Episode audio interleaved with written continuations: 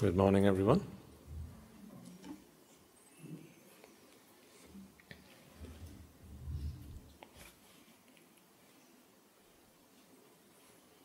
How are you all doing today? Good? Then what do you need me for?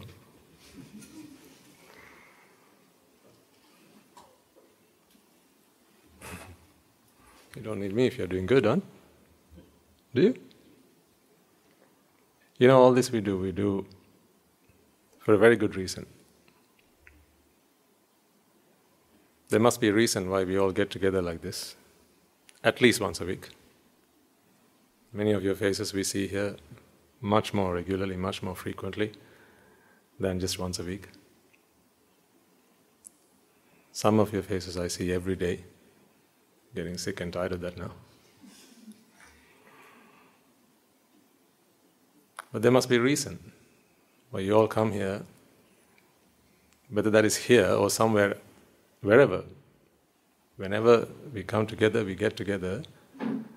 Whenever people get together, there must be a reason for that. It's very clear to me why we do that. Absolutely. Is it as clear to you as it is to me? Why we come together like this? Why you give up your time when there could be so many other things you could be doing? You know how busy and hectic life is.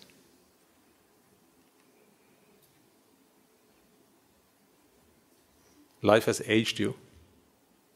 All the things that you had to do in life, it's taken toll on your life.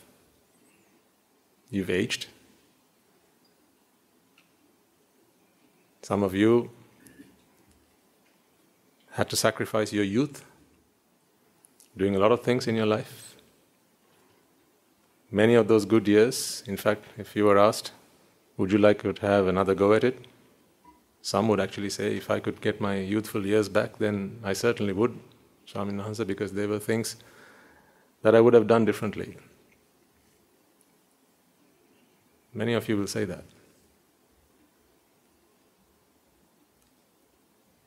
You may feel that this is perhaps the only time in life where you've done something right.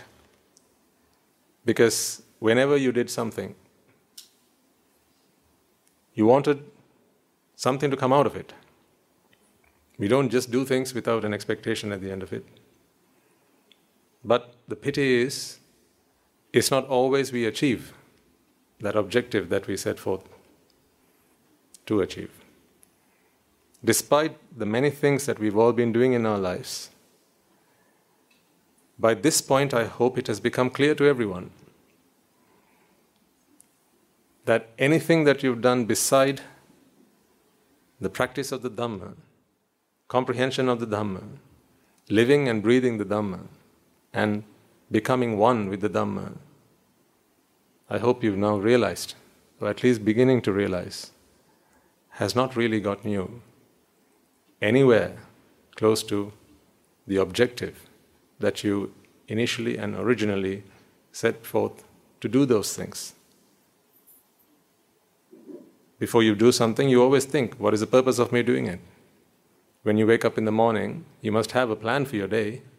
There must be a spe- specific purpose as to why you wake up. Because there are days, aren't there, where you, not, you don't really have anything planned. You wake up in the morning, what do you do after that? You turn over in your bed, tuck yourself back into bed again, and sleep. Those are the days where you feel like you've not really got a plan for the day. So you just stay in bed. But you know when there are days you have specific things you want to achieve. When you set your mind at something, in fact, maybe even the previous night before you fell asleep, you made a resolve, you reminded yourself the moment I wake up tomorrow morning, I've got to get this, that, and the other done. So you check your alarm. Sometimes not one alarm, you might even have another alarm just as backup.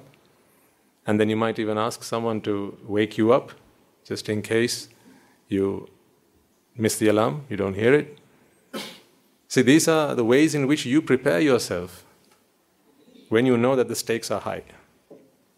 when you know that this is something that you really want to do, you really want to get, there's no stone that you leave unturned. Everything and anything is worth paying the price. For me, what we are doing now is like that.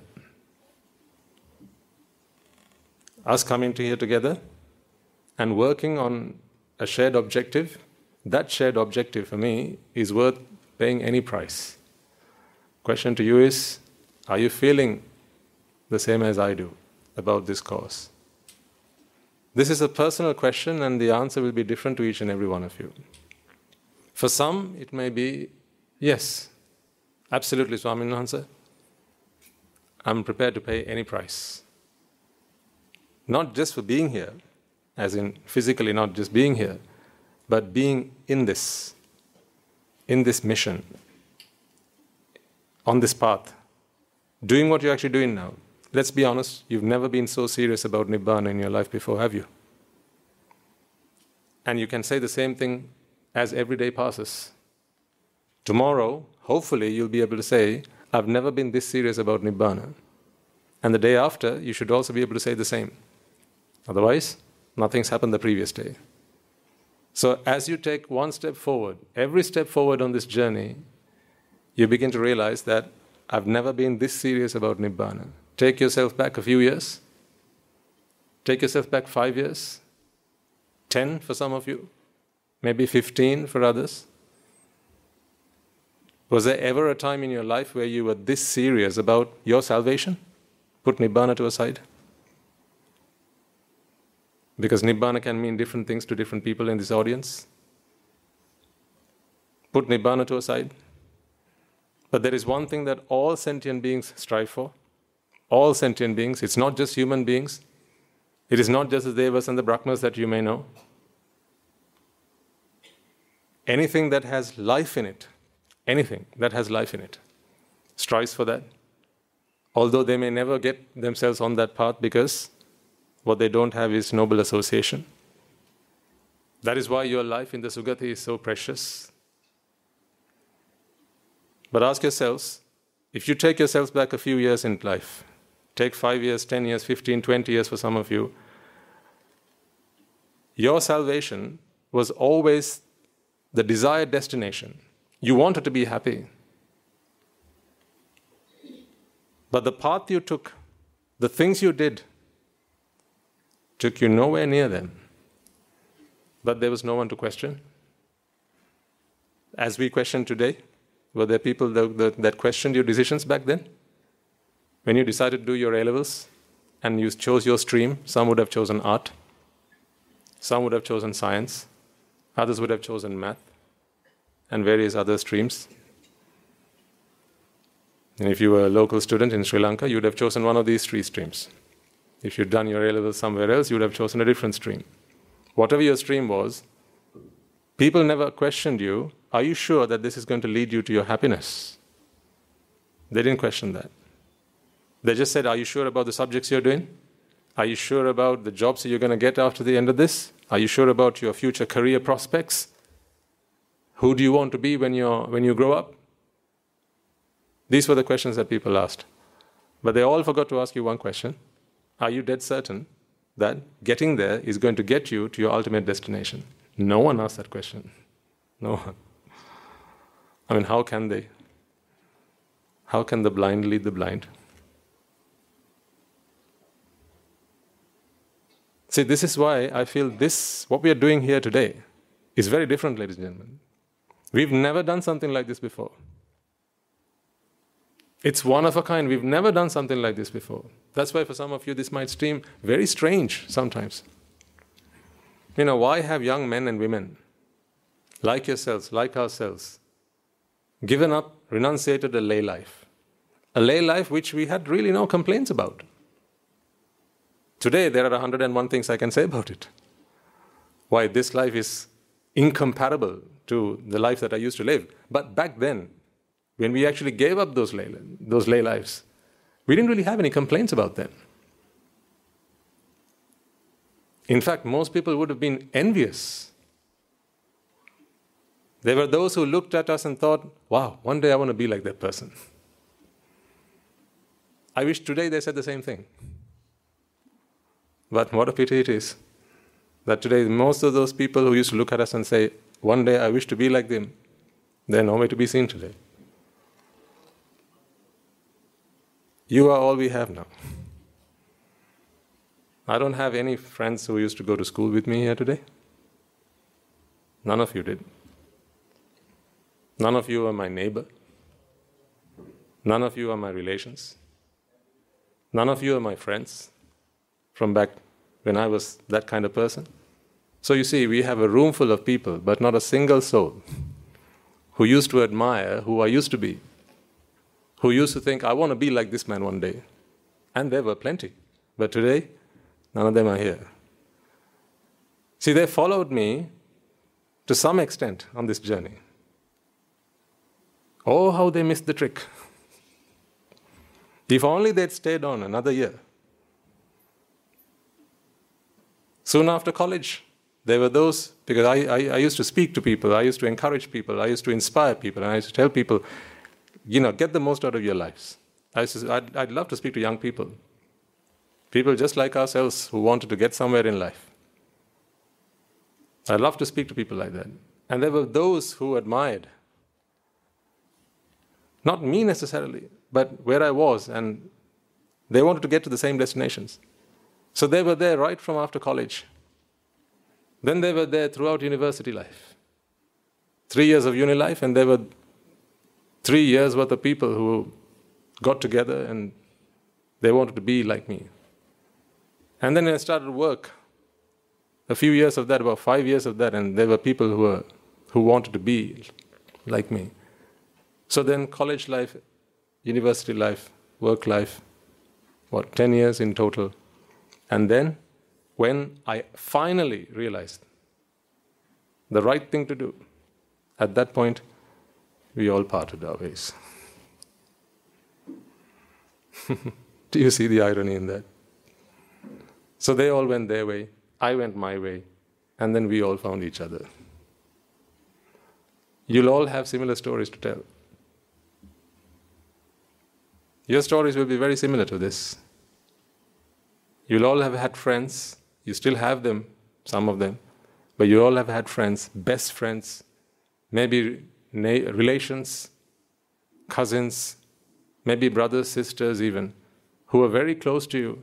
They associated with you very closely until you realized that's not what I want to do. I want to do something else with my life. And then you took a different turn, and now they're nowhere to be seen.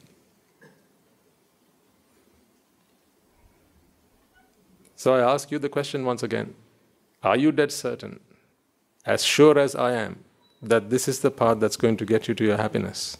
But, as you can see, the things I used to have, I no longer do.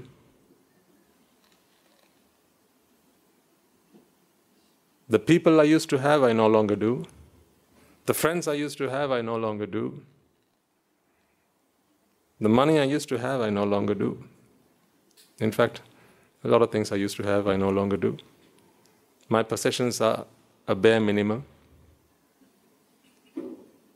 If I had to relocate, all I'd have to take with me is an alms bowl and a couple of robes, and that's it. Not even this. So, are you sure this is what you want? Are you okay that perhaps in maybe some months' time maybe in a year, year's time, maybe in a few years' time, you might also end up here? Is that okay? Or are you worried about that? Because there are people who get scared about that. So that's when they impose restrictions on themselves. Too much of anything is not good. Yeah, not even Nibbana. not even the Buddha Dhamma. Too much of anything is bad, people will tell themselves. Are you like that? Is too much of happiness too much?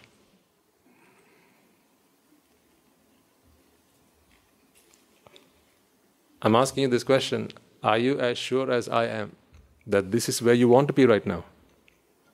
You know, you could always walk up and leave. No one's keeping you tied down to that chair. There's no one outside holding a gun. If you leave this room, I'm going to shoot you. No one there. It is not against the law to leave this room right now. You could. So I have a question. Are you sure this is where you want to be right now? Are you? For what price will you stand up and leave? I'm willing. Someone come up, comes up and says, "I've got an offer for you. Here's the offer."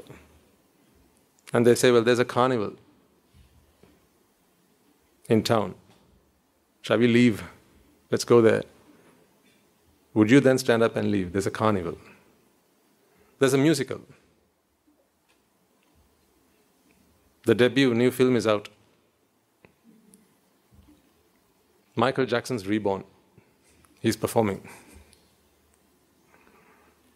Will you get up and leave? I don't mean this sermon. I mean what we're doing here right now. What is your price? They say everything has a price, don't they? Everything has a price. So, what is your price to get up and leave this room?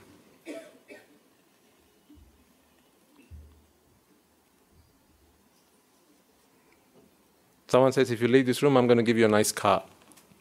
That car you always wanted. Get up and leave. A nice house. You probably maybe still working on your house, maybe you're building your house. Maybe you wanted to extend your house. Maybe you want a swimming pool at home. And someone says, Well, you know the swimming pool that you always wanted? I'll get that for you. You just have to leave. Let's go. Are you willing to leave? You sure? Don't just be nodding, because I have someone outside.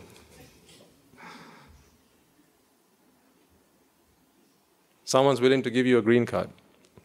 The green card. Hmm? Do you want to leave? Ask yourself this question and make sure you're happy with the answer. Be true to yourself. Because if Nibbana is to work for you, you have to want Nibbana. That is called Chanda. Chanda is one of the faculties that you need. You have to have it to want to for Nibbana to work for you. You need Nibbana. I want Nibbana. As I said, Nibbana can mean many things to different people. But what I mean here is you need to want freedom. You must want freedom at any price. No ifs, no buts. If you're going to give me freedom, I'm going to take it. If you want happiness, then no ifs, no buts. If I can give you the path to happiness, no questions asked, you take it.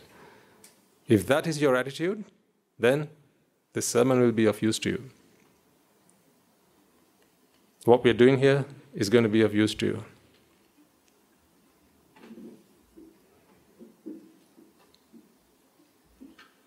Whenever we do something, we must always do it with purpose and do it wholeheartedly and do it because we want to do it.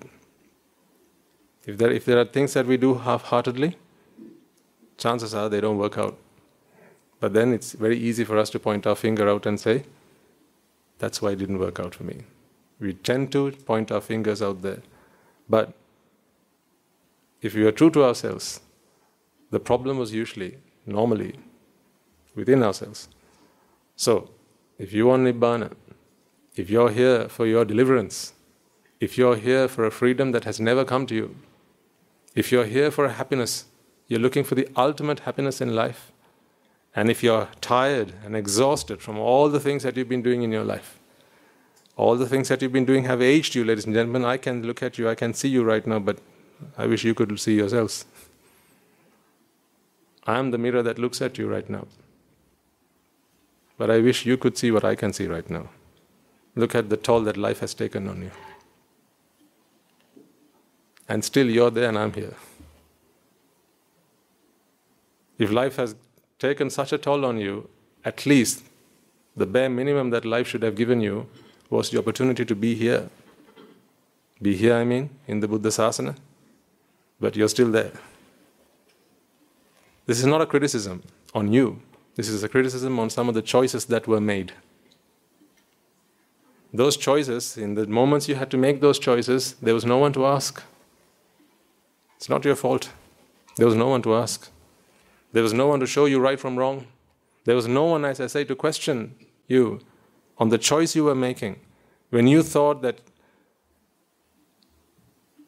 becoming whatever profession you were interested in, becoming a doctor, becoming a teacher, becoming an engineer, becoming a lawyer, becoming a scientist, when you thought that that was where you wanted to be, what you wanted to do in life, and you determined that was your ambition, who was there to question you?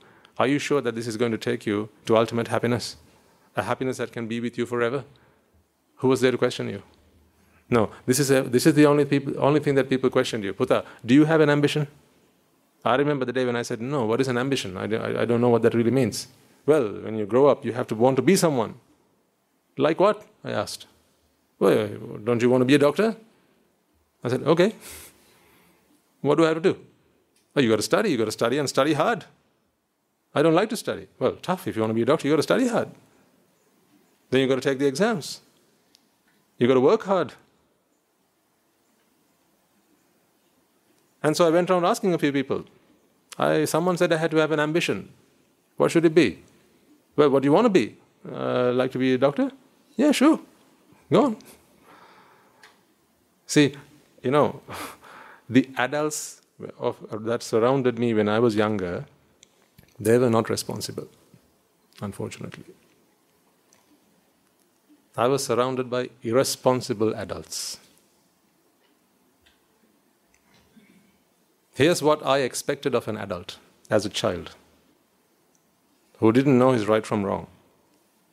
As a child, what I expected from, an, from my adults was that they would make sure, they would ensure that I was making the right choices. Because I was naive. I didn't know which choices I had to make and what the, answer, what the right choices were. So I just went on making choices. When I was sat in front of my TV watching cartoons, whiling away the hours is watching something useless on TV, watching musicals, sport, whatever. Just watching stuff on TV, films. I didn't have the adults who came to me and questioned me. They said, switch off the TV, go and do your work. That's all they said. But what they didn't ask me was, why are you watching them? What are you hoping to get out of watching them? Are you sure that this is going to get you that? That question was never asked. And I don't think that question was ever asked of you either. But today, 25, 30 years on, today, I have people, teachers around me, who ask me these questions. I have noble friends who ask me these questions. Why are you doing what you're doing right now? What is the purpose of that? Back then, we didn't have that. We were surrounded by irresponsible adults, weren't you? Yes, they loved you. Oh, there was no question about that. Right from your parents, they loved you. They doted on you. They would have given their life. They gave you everything they had, except they were irresponsible because they didn't question what you were doing. They didn't question you to, to check whether what you were doing was going to get you to your ultimate happiness. So today I have to question that. Otherwise, you will tell me one day that I was also an irresponsible monk. So I question you today Are you sure you want to be here today? Are you sure? Do you know that this sermon, what you're going to be doing throughout the day today, you're going to be engaging in various meritorious deeds? You're listening to the Dhamma right now, there's another sermon in the afternoon. You'll be offering alms to the monks and the anagarikas and the anagarikas. So you're going to be doing a whole day's worth of activities are you sure that this is how you want to spend today? Are you? Or is that a question mark still? If you are sure, then I'll still ask you, why are you sure? What makes you so confident that spending the day in this manner is going to get you to your destination? Because you need to have this answer. It's not sufficient for me to have this answer on your behalf. You have to have the answer. Weren't there things we did in my younger years where Others had tend, you know, they had the answers, but we didn't. When you were younger, you had to do You were forced to do your homework. You were forced to go to school. Forced to. On some days, it would have, it would have felt like that. You didn't know why. You didn't want to, but someone else wanted to, and you had to do what they said. So someone else had the answers, but you didn't have the answers, so therefore you weren't happy doing it. Today, to be happy doing what you're doing right now, you have to have the answer to this question why are you doing this? Why are you here? Why do you want to listen to the rest of this sermon? This is going to go on until about 9:30. For about the next 2 hours you'll be here. Why? Don't tell me circumstances. we walked into the monastery and someone guided us into this room, so we are here now and I'm just waiting to see what happens. No. Not that this is not an art gallery. We are here because we want to achieve something. Are you sure that being here will help you achieve that? Are you all sure about that? If you are, then great. If you're not, then I want you to come to that realization as soon as possible. Because if you don't, soon enough someone will come up to you, your old friends, they will come up to you and they'll start questioning you. Why do you take yourself to the monastery on a Saturday? What's the point? You didn't used to be like this. You used to be a fun person to hang around with. You used to be a cool guy. Now you're just boring. People will come and tell you that.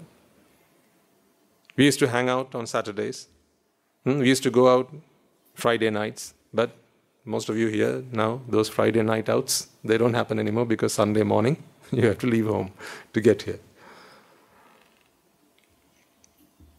But so, so the friends who found you interesting because you were happy to go out Friday night, today, you're out of those social circles. You've had to make new friends now. These are your friends now. And you won't find them in the pubs at night. You won't find them clubbing at late night of the uh, late hours of the night. Because we are all here with purpose. So I just want to make sure that you all know why you're here today. If you know why you're here today, then you will understand why I'm asking you to bring your palms together in veneration of the Buddha.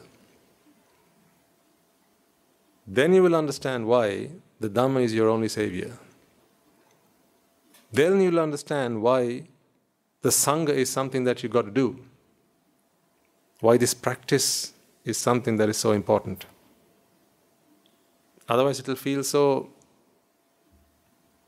so much of a, it'll feel like a hassle, feel like a bother. It will. Over time, it will begin to feel that way. It'll feel laborious.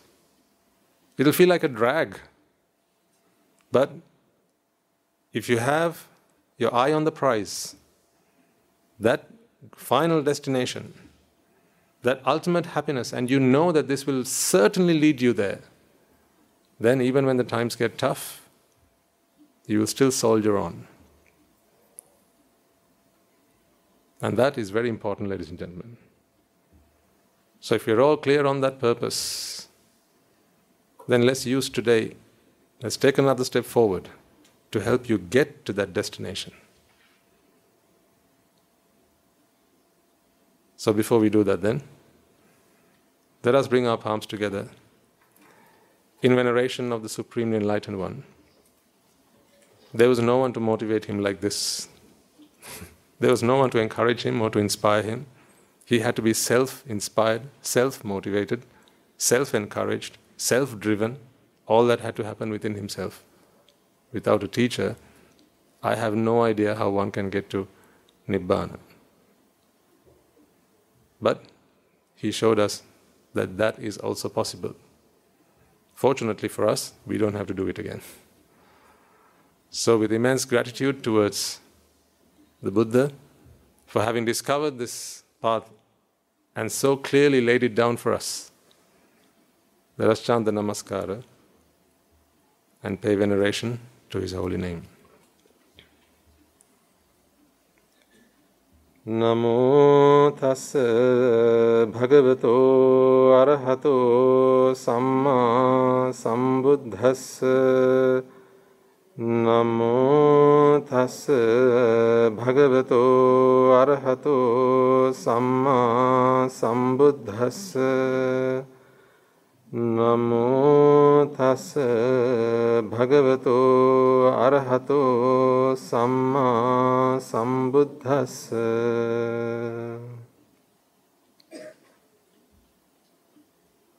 I thought it would be good to go over some of the basics today. We've been discussing the practice for some time, what we call the Pratipada.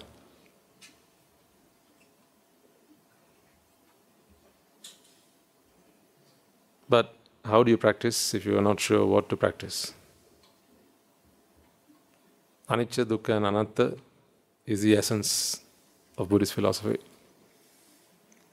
Your practice is the practice of Anicca, Dukkha, and Anatta. That is what your practice is. Refraining from the unmeritorious deeds is part of the practice. Listening to and comprehending Anicca, Dukkha, Anatta is part of your practice putting that compre- comprehension, applying it, is also part of your practice. These three things comprise the sasana. So when the Buddha said, Sabba Papa Sakaranang, that is, you are abstaining from the unmeritorious deeds. In fact, for that, you don't necessarily need to understand Anicca. Because there are those who don't understand Anicca and they still refrain themselves from doing unmeritorious deeds, don't they? You still feel the need to do it, but you don't. You exert some self discipline. And you can even think that, you know, if this hurts me, it hurts others. Right? So if, if I find this hurtful, then others will certainly find it hurtful. So therefore, I don't do it. For some people, this is their life philosophy. there might even be some in the audience who used to live by that code. My code in life is if it hurts me, it's going to hurt others.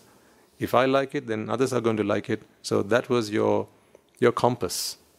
So whether you wanted to or wanted to refrain from doing something, and that's good. That was even before Anicca Dukkha came into your life. So Sabba Papa Sakarana, great. Kusala Supasampada is the second one. That is to understand Anicca Dukkha That is what Kusala Supasampada is. Comprehension of Anicca Dukkha Anatta. Sachitta Pariyodapana. This is putting your understanding into practice. Etang Buddhana Sasana.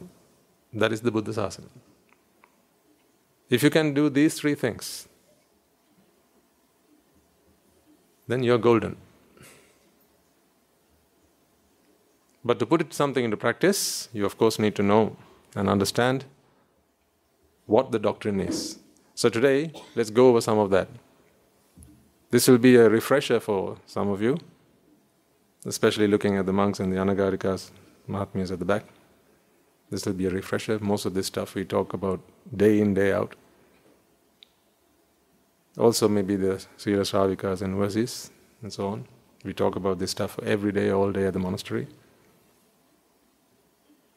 But even still, it's always good to go over the basics because ultimately it is the basics that you need. Even when we go to the Valimaluva or practice making wherever we are the Valimaluva, our practice is essentially putting anicca or the application of anicca. There's nothing else we do really. That is our meditation. Our meditations are our contemplations. Contemplations on anicca. In other words, how does anicca apply into this situation, whatever that situation is? So, the first thing to understand, then, ladies and gentlemen, is if you're if you want to do this, which I know you now want to, as you want to do this, you first got to understand that whatever is available in the environment around you, the sights, the sounds, the smells, the taste, touch, all of these things, the thoughts that come into your mind, they're all valid objects for your contemplations. There are no objects that are invalid. What I mean by this is, there's never going to be an environment, even if you go find yourself in Avici one day, that is still fair ground for the application of anicca. anicca. But unfortunately, there you're not going to have the wisdom to be able to do it. That is why keeping ourselves away from the dugati, the woeful states, is always a good thing to do. When you're in the sugati, you now have the ability to apply and understand the Dhamma. First, you have to understand it, then you have to apply it. We are all capable of understanding this truth because we have been born in the Sugati, which means we, have, we are now equipped with the mental faculties, the mental tools that we need, the mental acumen, if you like, to understand the Dhamma. Whilst we were all in the Dugati, we didn't have this ability. So even if the Buddha had preached the Dhamma, we would not have been able to make any sense of it. Today, we can. So now that you're here, everything is fair play. So any sight is a good sight. What do I mean by a good sight? It's applicable. Anicca is applicable. Any sound, anicca is applicable. So now, as I say these things, I've, I need you to ask yourselves the question. Excuse me. I need you to ask yourself the question is this true for you? Is any sight applicable?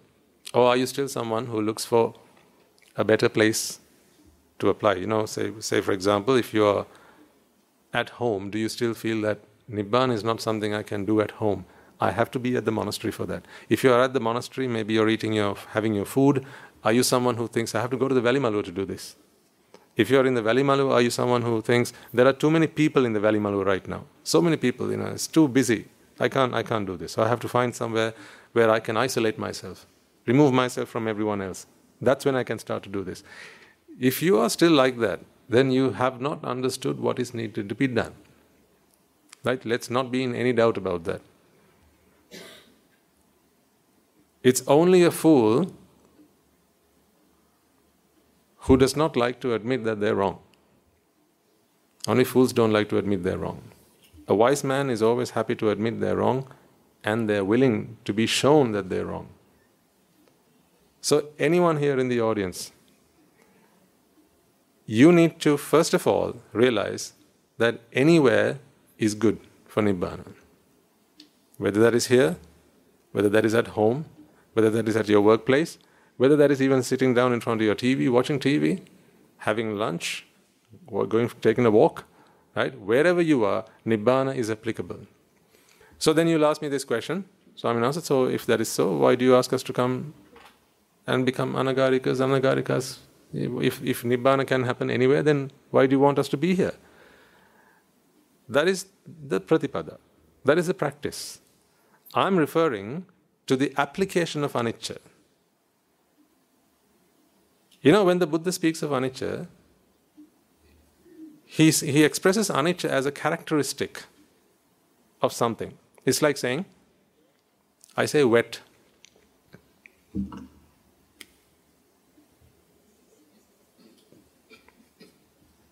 It's a characteristic, isn't it? Wet is a characteristic of something. So you can say water. When there's water somewhere, then you can say it's wet. So anicca is a characteristic. What is anicca? As in, not what is the definition of anicca? I'm asking you, which things, which objects demonstrate this character, not this characteristic? Anicca. Which objects demonstrate the characteristic of anicca? Hmm? Every object. All objects demonstrate the characteristic of anicca. So, if all objects demonstrate this characteristic, then there can't be a certain group of objects or a bunch of objects to which you say, I can apply anicca if I'm in this situation, take me somewhere else, and sorry, anicca cannot happen there. If you are still like that, then you haven't understood the Buddhist teaching of anicca. First of all, admit that. That's okay. Because if you don't know where you are, where you've gotten wrong, how can you fix yourself and take yourself forward, right? So let's say we stop the sermon and I say, let's start doing some meditation, and I want you to start to now contemplate on the Dhamma. So as you're doing that, someone's, someone wants to listen to some music. They take their phone out and they start playing some music. What what are the rest of us going to do then? What shall we do? Hmm? Shall we sing along? Hum along? Or leave them alone? Walk out of the room? What are we preparing ourselves to do? Contemplate, right? We are preparing ourselves for meditation, application of anicca. Are we no longer able to do that now that a music, some music is being played? Are we not able to do that anymore? We can.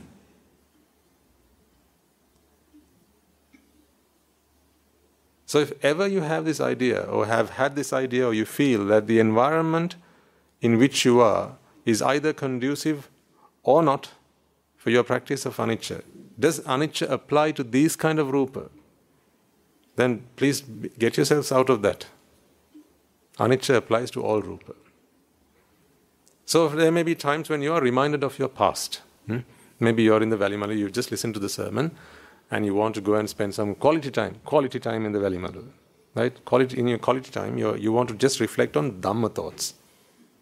Like the points in the Dhamma. You want to now today go and contemplate on Paticcasamuppada. You've just learnt it and you want to reflect on that. Right? Back to front and front to back. You just want to reflect on that. And you walk into the Valley Malwa. And then the moment you step foot, now you are reminded of all your chores at home. Six, you know, a few minutes into your into your meditation time. Remember when you sit down at home to meditate? This is the reality of things, isn't it? You set sometimes a timer and say, right, I'm going to meditate for the next one hour. You set a timer just in case you carry on, you know. and no one's there to no one's there to wake you up. So you set yourself a timer. No, I don't mean falling asleep. I mean, you know, in case you completely forget that there are other duties and responsibilities that you have to do, and you just carry on for like seven days at a stretch. So we have to set ourselves a timer. But you know, now, when you set yourself this target for the next hour, I'm just going to contemplate on the Dhamma. I think we've done this so many times, enough times for us to realize that five minutes into this, on a good day, five minutes into this, you're already starting to think about the work you have to do. You're starting to think about your children, your school, you know, children's homework. You're starting to think about paying the bills. You're starting to think about the mortgage payments. You're starting to think about getting the car washed, right? You're trying to think about the, the, the dog and how you've got to take it to the vet. You're starting to think about your neighbors.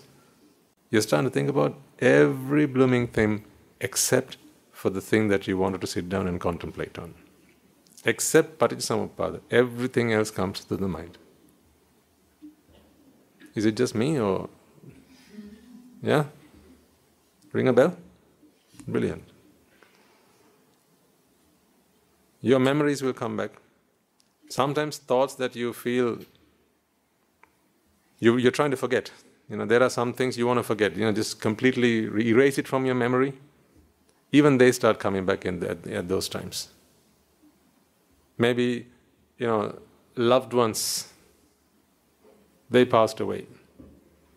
Memories come back. And they come particularly at these times where, and then you begin to think that, you know, when I sit down for my meditation, my dead mother comes and speaks to me. Because in that moment, you're reminded of them. My grandmother comes and speaks to me. Only when I sit down for meditation. When I'm watching the TV, no, doesn't bother me at all. These are problems that people have. And then sometimes, you know, some, some people com- complain about sensual thoughts. Just when I start to meditate, Swaminwahanse, all these dirty thoughts start coming into my mind. I really struggle with that. Some people have these problems. Some say, you know, my experiences from my past, my experiences from when I was younger. The, those that, that those things that I used to do, and I really want to forget them, but they just keep coming back to me. Sometimes, you know, if you shouted at someone, maybe had a fight with someone, these things start coming back to you, and you start feeling regret, remorse, and you know you think right now i have to make plans to reconcile those. Right? so all sorts of things come into your mind when you sit down for meditation. All sorts of things except the, the one thing that you wanted to contemplate on. In these moments you know they can be very disheartening can they? Can't they and then you start to tell yourself i'm never going to be able to do this so you try for the first five minutes then you think mm, shall i just go and you know wash my face or something. So you stand up, you go, just go for a walk, get some fresh air, come back and sit down again. You start trying. You know, you you got to get credit to you for trying. Then you might think, you know, still my my thoughts are still lingering here, there, everywhere. I'm going to go and maybe get myself a nice cup of tea or something, and then maybe try again. Right? So you go and do that. Then you maybe say, I'm going to just try and get some sleep. Maybe then it's going to work. You come back again. And then sometimes, when you just about try to or get yourself on that track, you know, contemplating on dependent origination, which is what you wanted to sit down and reflect on, 10 minutes later, you are in fact asleep. Yeah, you don't even know, you've fallen asleep. So, this is how that hour that you set for yourself passes by. Most days, if you have done anything more than five minutes, I mean that's a that's a good that's a good meditation session. Most days. Usually, your contemplation time is spent just thinking about all sorts of things in your mind and you fighting those thoughts, trying to get what you want to think into your heads. That is your fight. Agreed or not? You can see I'm an experienced meditation master. I mean, let's face the truth. Let's not pretend like, you know, this doesn't happen to anyone and it's, you know, it's just my problem. No one else must have this. No, everyone's like that. See, there are two ways of approaching this problem. There are some people who practice jhanas. And what they do is they try to rid all these distracting thoughts from their minds and they try to focus their attention on the object of their meditation. So they try to remove all these distracting thoughts. So whenever something distracting comes to the mind, for a while they will drift off, but then after that they'll come back to their focus, and then again it's going to happen, and they'll come back again, again it's going to happen. So this just keeps on happening, but over time, as you keep doing the same thing, it becomes easier Sometimes it can take maybe months to even years for some people. Maybe some people 20 years, 30 years. If you can continue to do this for 20, 30 years of your life, for some people this can be possible. Then there are those who have practiced this in your previous lives.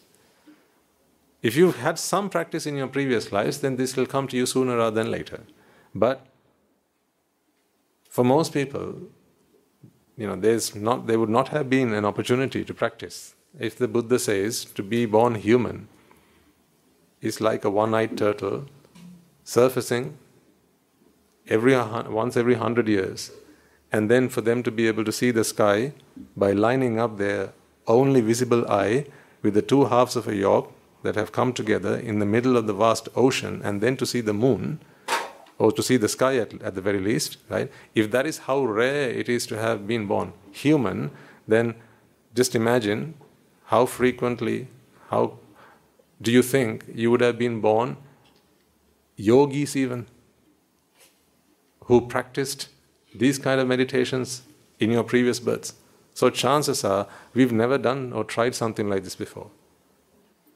So therefore, you know, if you take a population of a million, maybe there's one person in there who can sit down and within half an hour, an hour, maybe two, three hours, they can get their focus on one object.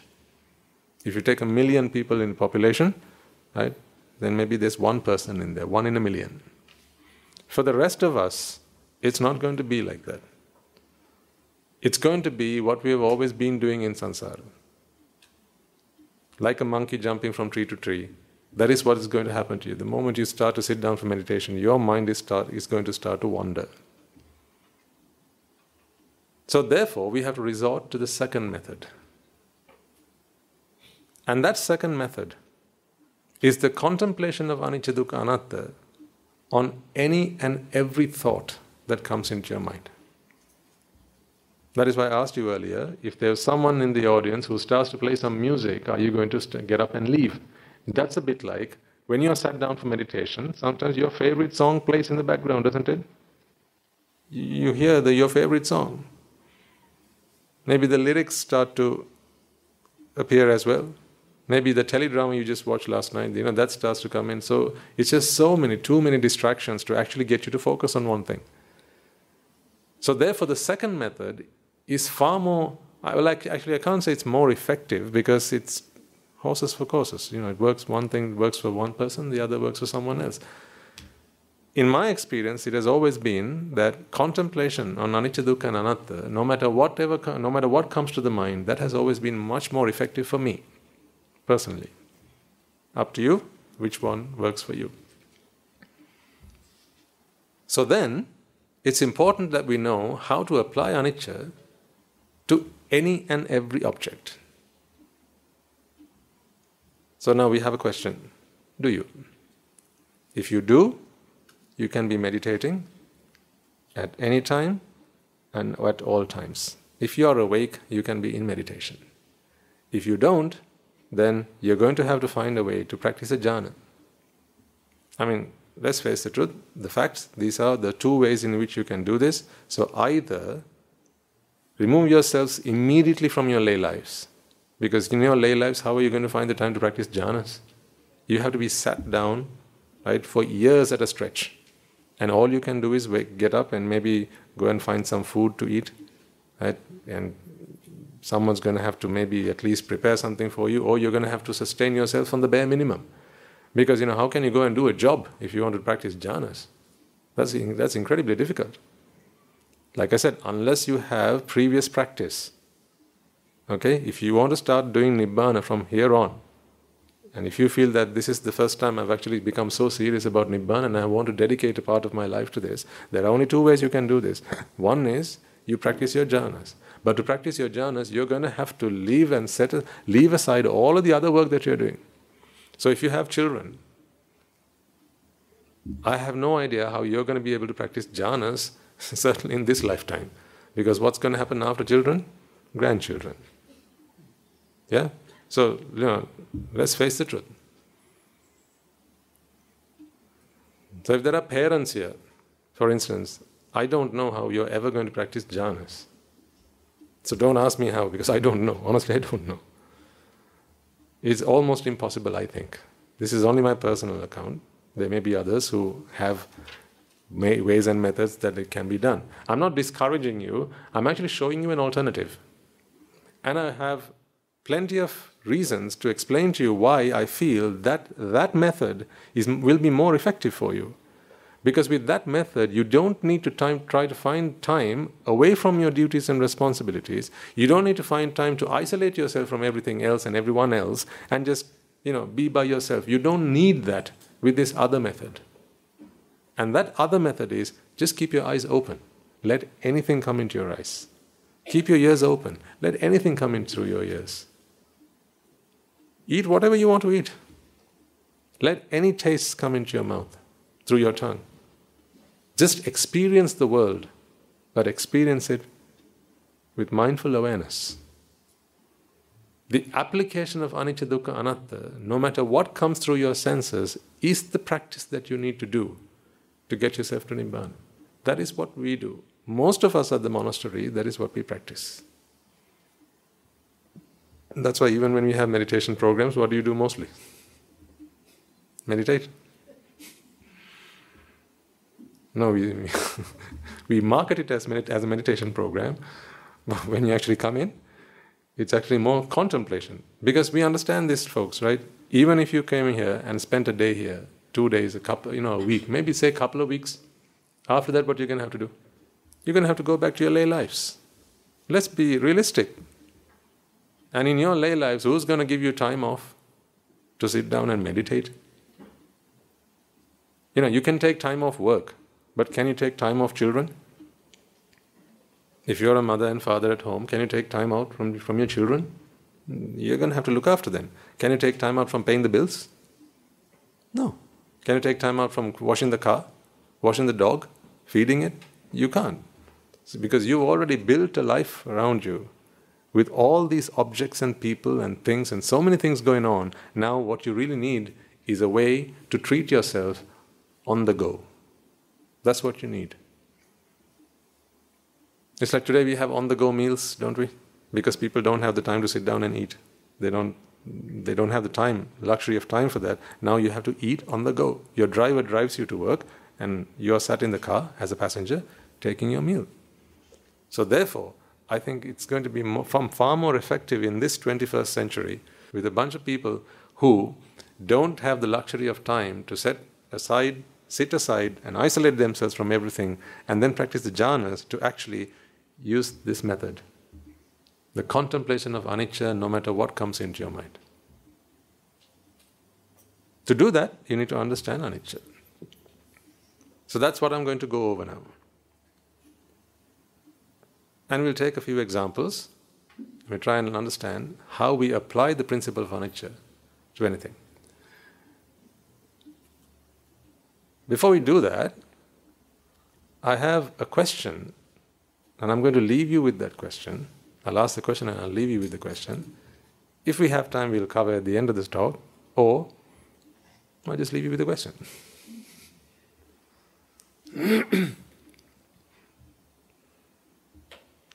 the more advanced practitioners in the room may have may, may find it easier to find an answer to this question, but it's a it's a question worth pondering over. So I'll give you the question. Do you remember when you exercise? So you know whatever physical activity you do, it doesn't necessarily have to be exercise, but when you actually work, when you're doing some work, or if you're at the gym and actually doing exercise, or maybe climbing up a hill, or maybe cleaning the house, you know, whatever activity you engage in that exerts energy, the exertion of energy is generally tiring, isn't it? Is it not? The exertion of energy is tiring. It's a tiresome activity. so, for example, if I ask you to stretch your arm out like this and hold it there for a while, after a while you're going to say, Swaminwahanse, it aches, it hurts. Can I put my arm down, please? Because it is actually going to start to hurt. However, your heart, it has been beating from when you were born. In fact, even when you were in your mother's womb, your heart started beating. And without skipping a single beat, it's going to keep beating until, until you're dead. That's the heart as one example. Take your digestive system. Once you put something in your mouth, for whatever food you eat to come out in that ungodly manner that it does, as feces, there's a lot that needs to happen within your body to transform, take out all of the nutrients from it, take out all of the, the energy that is possible to, take, to be taken from that food and just put out the excrement. Right? At, that takes a lot of work inside. You agree? So your stomach, your uh, liver, your all these organs that you have inside, they have to they have to work very hard. Your large intestines, your small intestines, right? All of these organs, they're they're really working their socks off trying to digest this food. Does that hurt you? Is it painful? That's not painful. Your heart's beating. 24 7 it's beating. Even when you're asleep, it's still beating. Is that painful? That's not painful. So there's still work going on inside. That's work. But that doesn't hurt you. you it doesn't ache. Yeah? That is also exertion to some degree, but it doesn't hurt you. But whenever you are physically doing some activity, exerting yourself, maybe carrying some weights, doing the shopping, washing, right? No matter what you do, after a while, let's take a simple example. Now you're sat down here and you're going to be sat down for the next two hours. Two to two and a half hours, you're going to be sat here. What if I ask you to keep standing for two hours?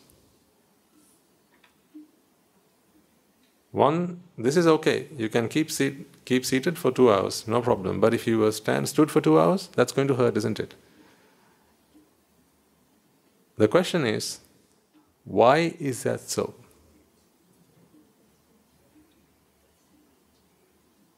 That's the question.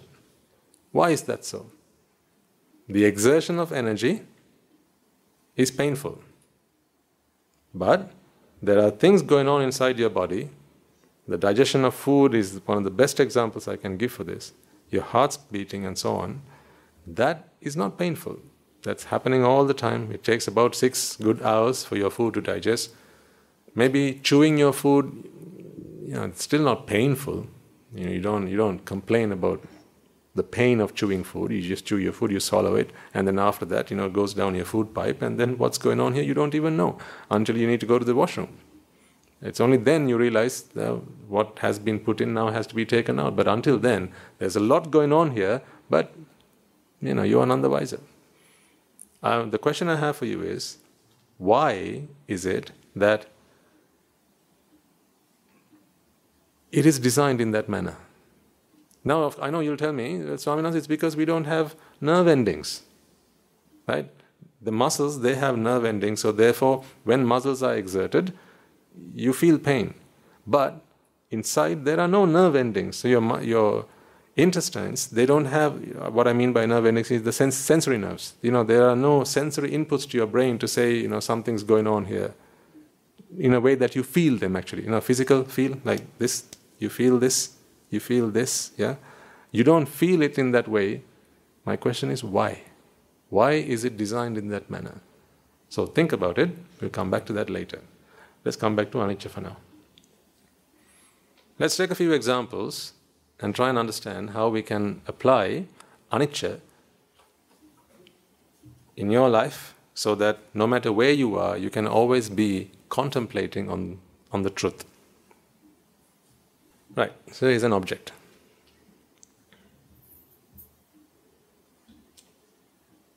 This is an object. What we're trying to work out now is how do you apply anicca to this object? How do you apply dukkha? And how do you apply anatta? If you can learn that, then this object can be substituted by with any object and the same principle applies. Okay? I have in my hand a pen. When you see this object,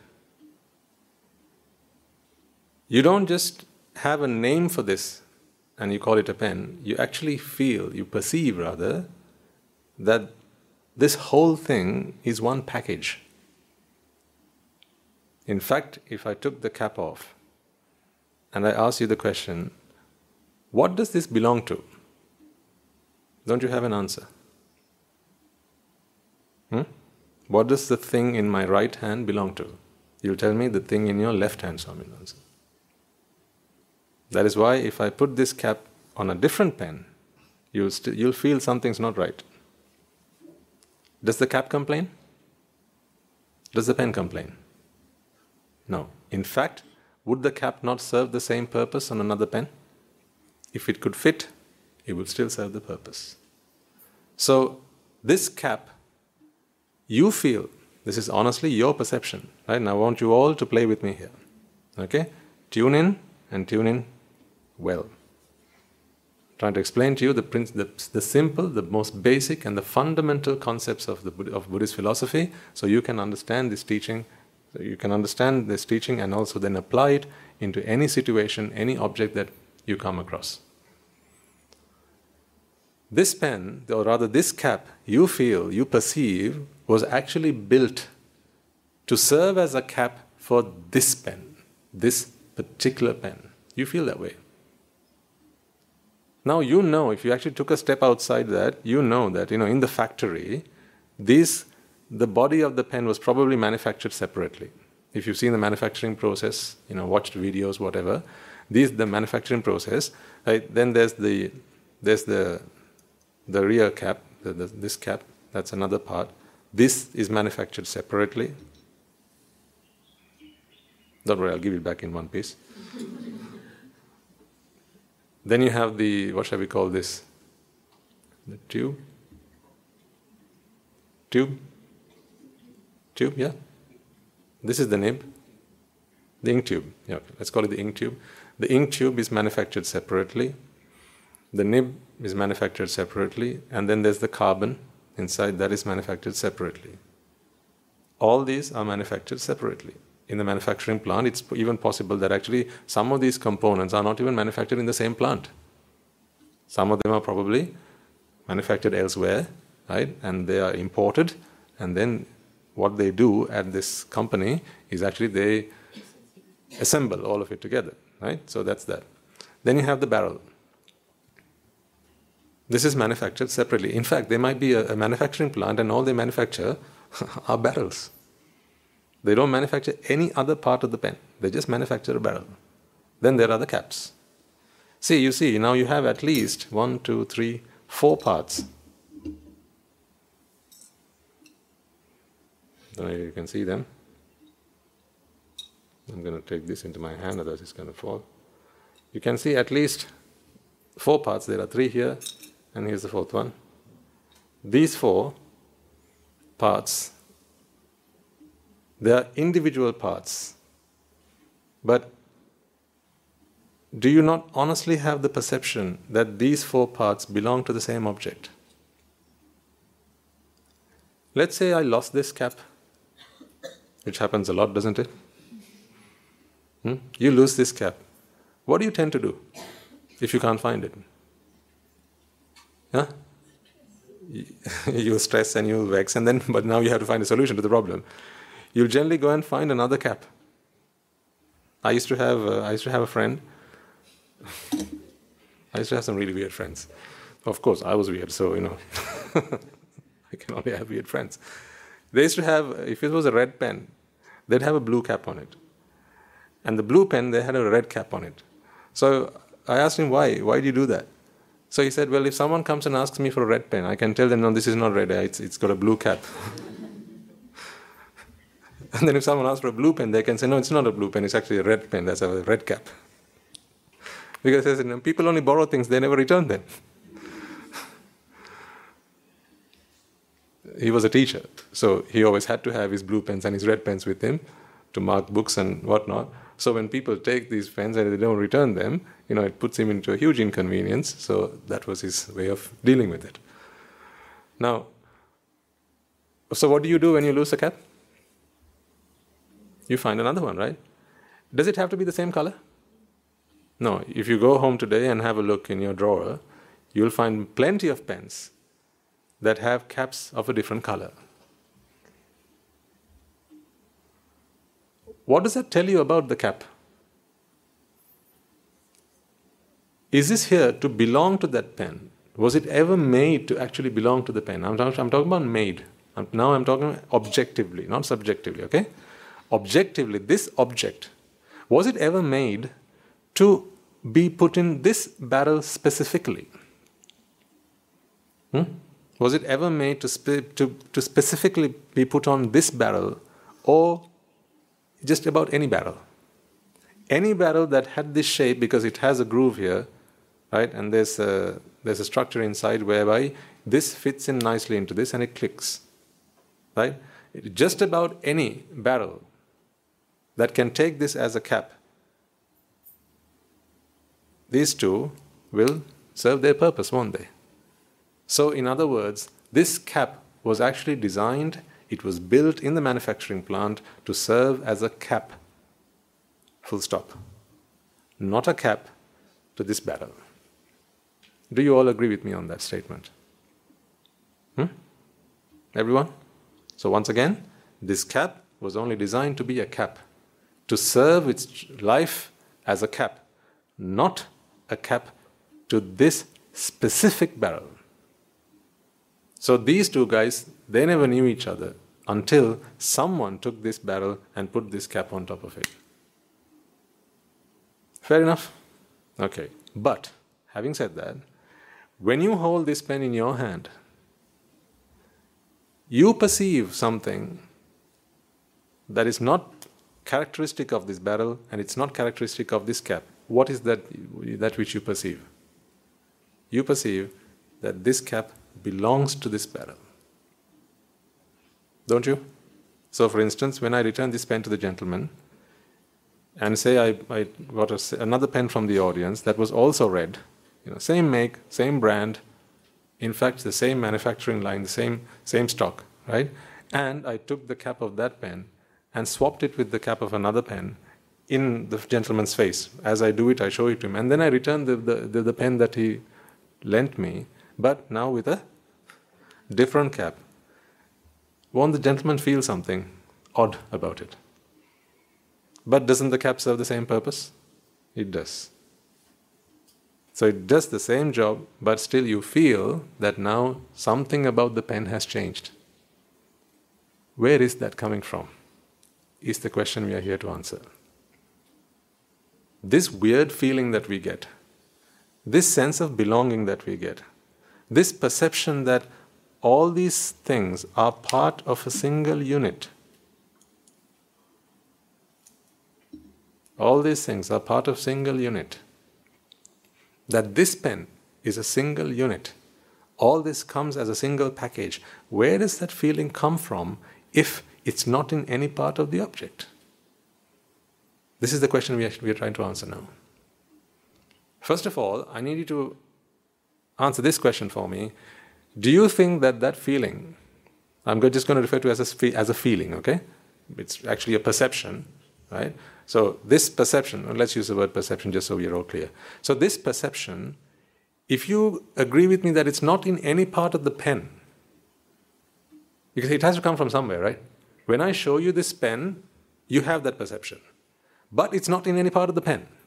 Is it in the space between the pen and you? Is it somewhere here in the medium? Is it? That, that perception? It's not. Is it in the eye that sees the pen? Is it in the optic nerve? So if it's in the optic nerve, if we swap the optic nerve with another nerve, then you should not be able to get that perception. But you do. So it's not in the optic nerve. Is it in the brain? It's not in the brain. So then, this perception, the source of it, is actually the mind itself. Now we have a problem. The mind is now experiencing something subjective that is not in the object. Therefore, this is a subjective perception rather than an objective perception. The feeling that this is a single package, the perception that this is a single package, when in fact all this is are a bunch of individual things in a specific arrangement. Are you all clear with what we just discussed there? You've got to be solid with this understanding, folks, because that is when you can apply this even when you're not here. And you can now apply this to any object. Yeah, so I use examples so that you can then substitute this with anything else and continue with your contemplation. Is that all clear to everyone? One more time, just for clarity. What I hold in my hand, we refer to as a pen. There's nothing wrong with making that reference. There's nothing wrong with giving this arrangement a name. In fact, if we took this part out, you wouldn't buy this. Because if you went to the shop and said, Can I buy a pen, please? and someone gave you that, you say, No, no, I don't want that. I want a pen, a fully formed pen, a complete pen. It's only a complete pen you actually refer to as a pen. Otherwise, you'll call this a, a pen without. What do you call this part? Any names? If this is the cap, what is this? Huh? The thing. Oh, the, t- the tail. the thingy. okay. So, so if, if someone sold it to you without that, or if someone sold it to you without the cap, you're not going to walk home with this because you say, no, no, something's missing in that pen. It's not objective, is it, what it's missing? If, if someone sold this to you without this, do you think that the barrel feels that there's something wrong with it? Does the barrel have a problem with that? Does the, uh, the tube have a problem with that? So there is no part of this actual pen that has any issue with that. The only issue is the issue that you have in your mind. What that means is your mind has a perception of something, uh, you know, a package which you feel is a complete object. That is a unit, an entity. So now, when I refer to the word entity,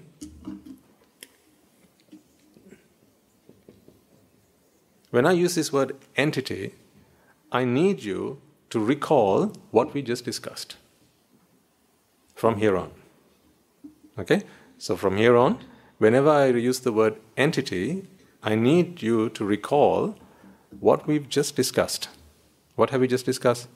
The fact that these, this pen objectively is merely the parts in a specific arrangement, but you perceive that there is something more than the combination of these parts here.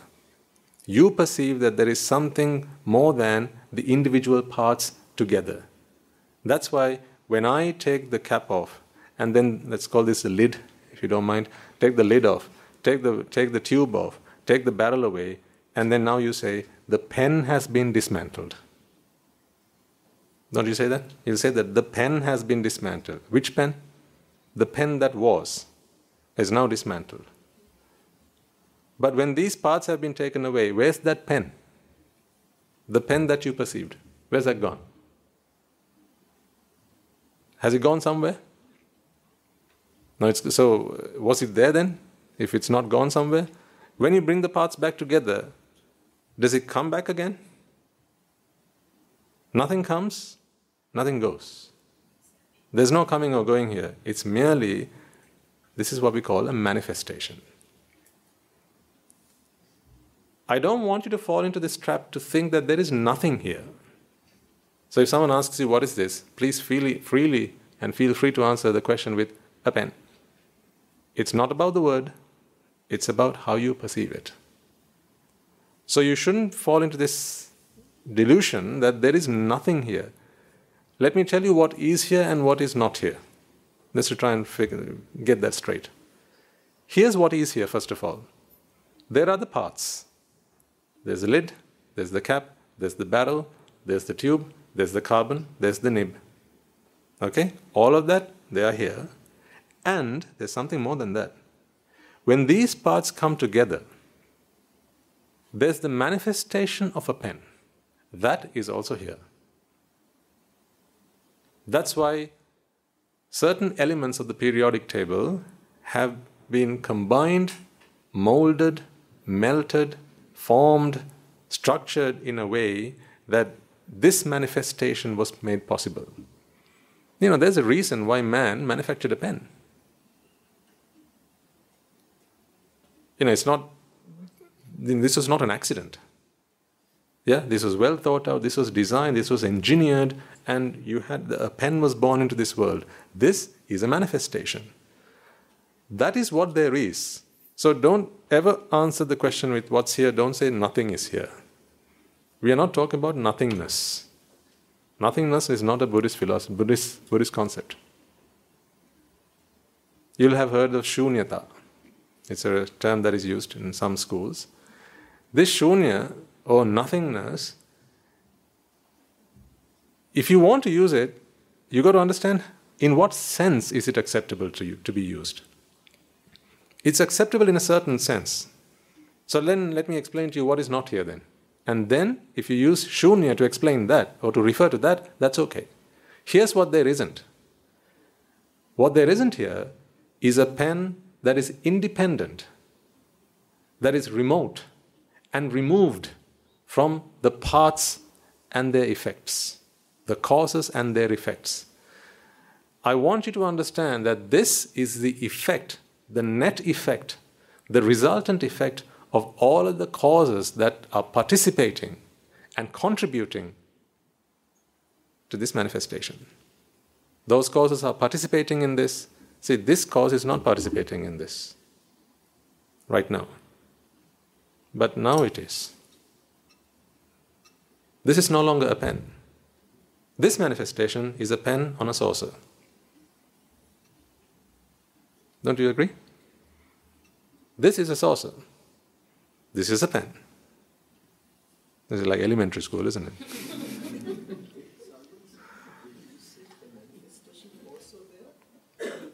yes. Yeah. Yeah. So I'm, I'm coming to that, okay? So this is a saucer, this is a pen. This is a pen on a saucer.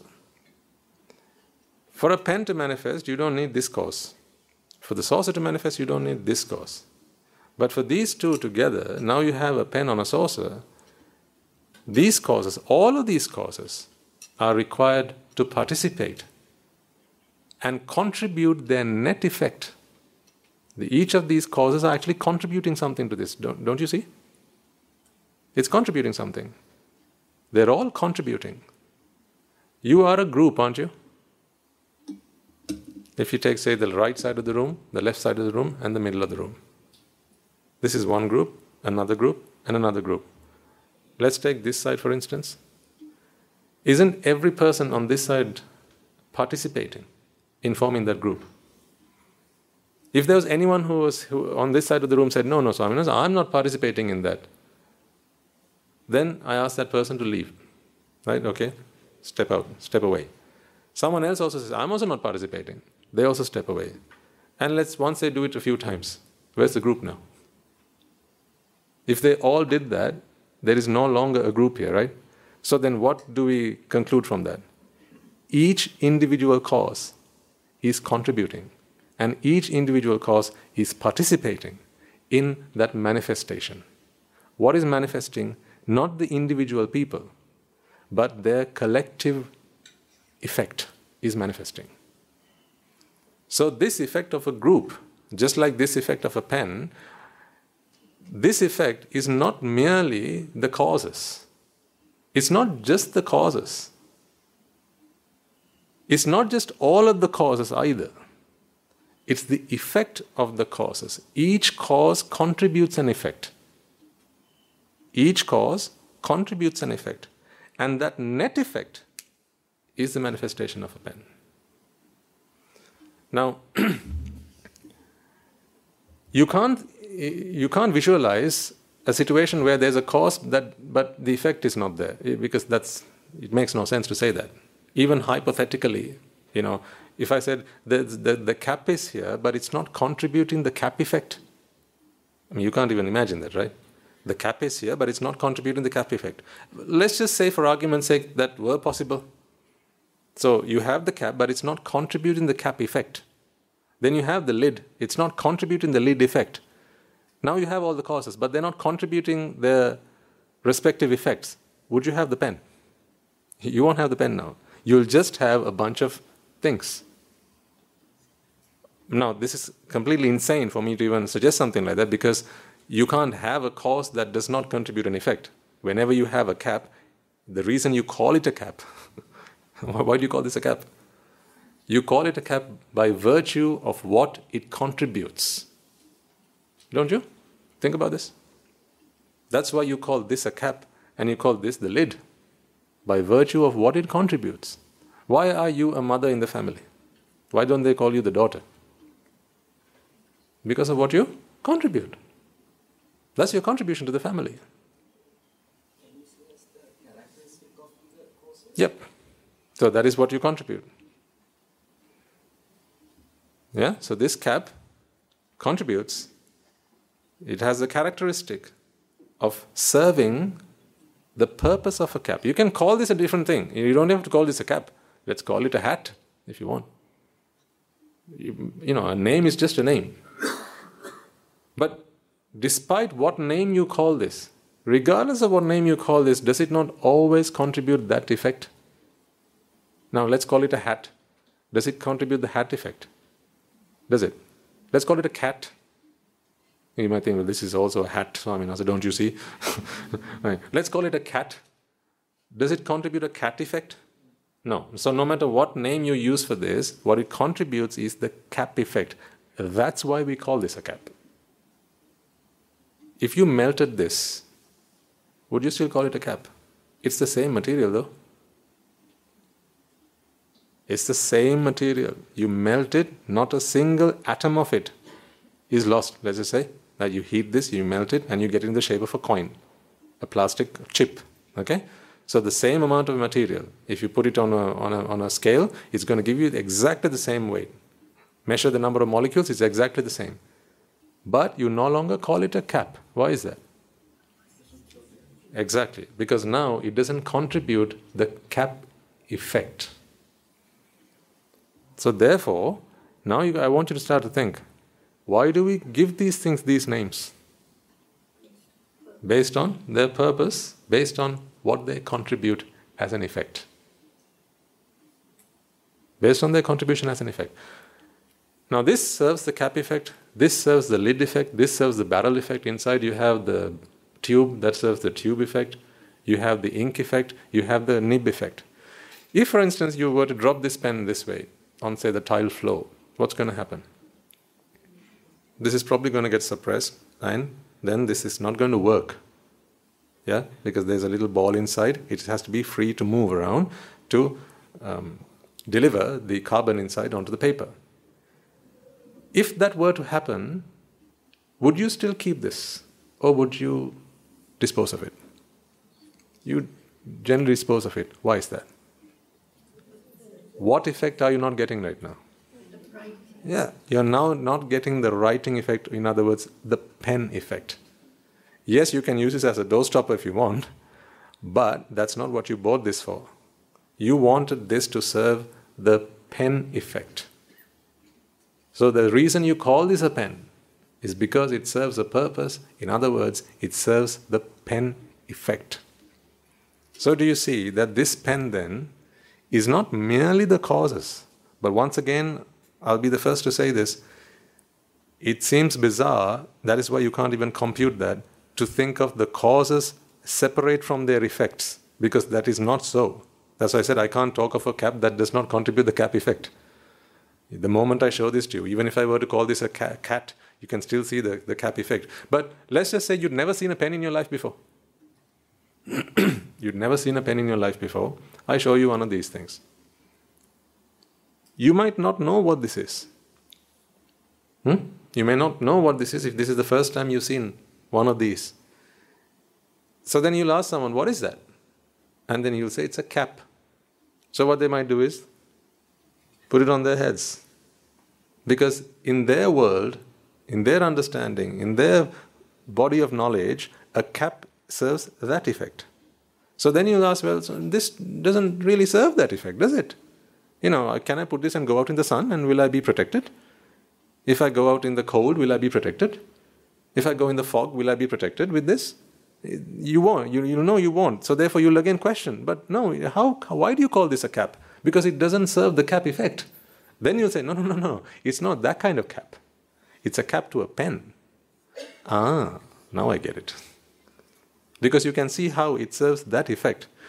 The only reason I gave you that example is for you to distinguish between the cause and the effect that it contributes.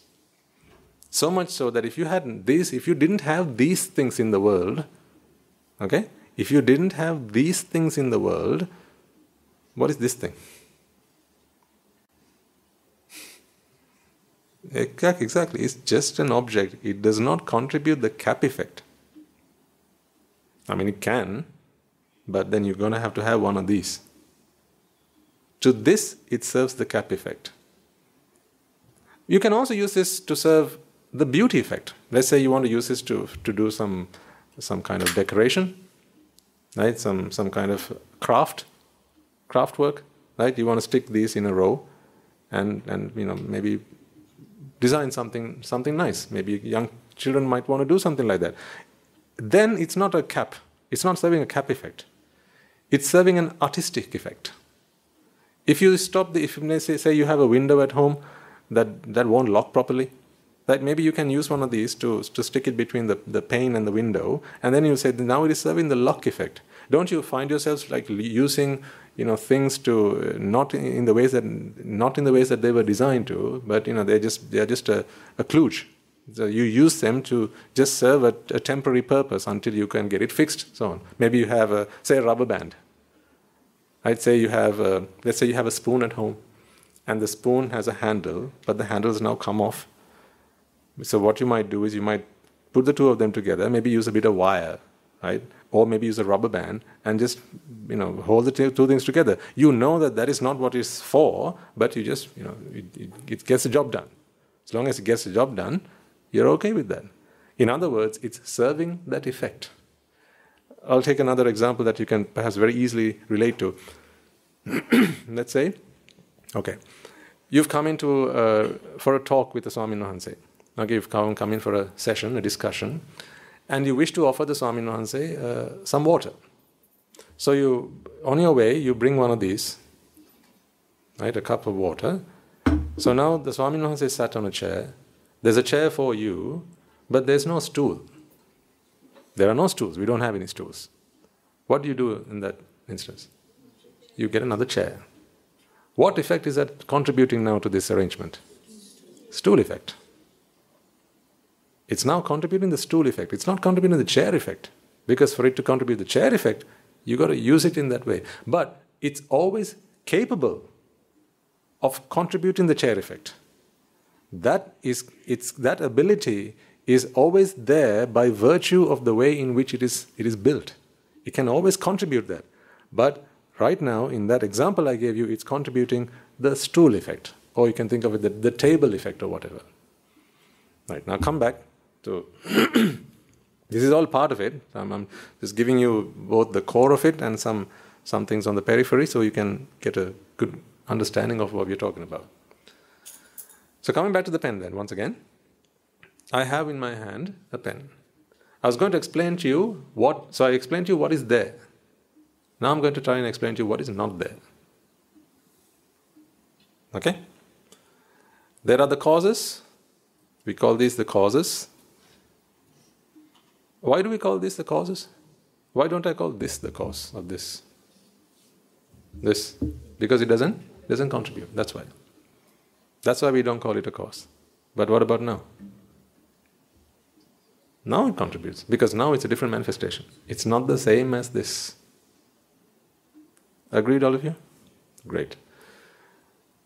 So therefore, we call this a causes. This this is a cause, and all these parts they're a cause. Each of these causes, they contribute an effect. We just spoke about that. I need you to understand that the pen is not merely the causes present, just present.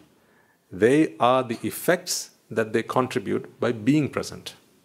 That's why I say they participate in this. Maybe not actively, but even passively. So, like, you know, the, the, the clip doesn't know that it has to be here. Could, that's why you could put the clip here. Right? The clip can also go like that, or maybe like that right? So they're not actively participating, but they're passively participating in this in this process. So each of the causes they they they contribute to this effect. Now, when all of these causes come together, as it has done now, as they have done now, each of these causes have also contributed their made a contribution. Ultimately, what you have here are a bunch of causes that are in place, they're in place, they have come together in a certain arrangement and they are contributing their effect. These effects now form a net effect, or we can also call a resultant effect. You remember for physics we learned this stuff? There's an object, there's a force of 10 newtons, there's a force of 10 on this side. What happens? Does it keep jumping like this? Why does it not do that? What is the net effect? Net effect is zero. The resultant force is zero. So if you want to move this to my right, that is your left, what, you, what should you do? What are the possible what are the possible options? Take this off. That is one option. Do you have to completely take this off? No. Just remove it take, take it down by one. That works as well, doesn't it? Yeah, so at one meter per second squared, it's now going to start moving in that direction. You can also keep this at 10, turn this up one. Doesn't have to be one, in fact, just, just ever so slightly more than this force. So you now have an idea of what net result means. This is basic stuff. Most, if not all of you, have done this sort of thing at school. So this is the resultant effect. The resultant effect on this object now is if this is 9, this object now starts moving in that direction. Although there's still a force acting in this direction. In the same way, ladies and gentlemen, the causes that are present and participating in this manifestation are all contributing their effects. But what I have here in my hand is not a cap or a barrel or a nib or a tube or a lid. What I have here is a pen. What you have here is not two forces acting on either side. You know that through physics. But what if I did that? What do you see now? The object doing what? Moving. In fact, you, would, you might even think that there's just a force acting on this object in that direction, because that is the net result that you see. You don't necessarily have to see the whole thing, right? To, to, to come to a conclusion about this object, you can say, even if you didn't, didn't see this and this, if you saw an object moving, you will tell me that there's a net, net effect on this. And that net effect is the object, there's a force acting towards the right hand side, your left. In the same way, each of the causes that participate in this manifestation, they contribute their effects. Ultimately, this is not just the causes. This is the causes and their effects. In fact, if you could take the causes out but leave the effects, you'd still have a pen. but you can't. That's why I was talking about earlier. You know, that's that's bizarre. You can't you can't talk about that. Remember, I said cap only the cap effect but not the object right? So if you could just leave the effects like in like in a divorce if your husband can leave but leave the money i mean you can still survive right? You'd get the better end of the deal. But unlike that when when the causes part they take away the effect that it contributes as well. That is why when you take each of these parts away the effects they contribute are also taken away. And then ultimately, there is no net effect. That net effect is what you refer to as a pen. Because in here, in my hand, is not a cap and a barrel and a lid and a tube and some carbon and some ink. It's a pen. It's not just the collective word that you use for it. Say another example chemistry gives us plenty of examples for this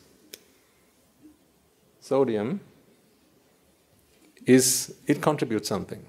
This is a cause. Chlorine.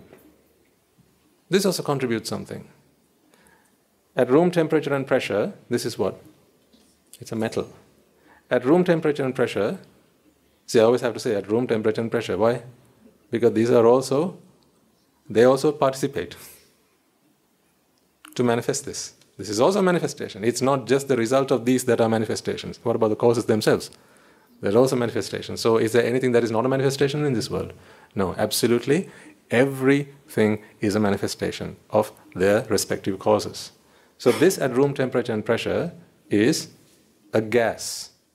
The two of them together, you have salt, table salt. This, if you put that in your mouth, you won't live to tell the tale.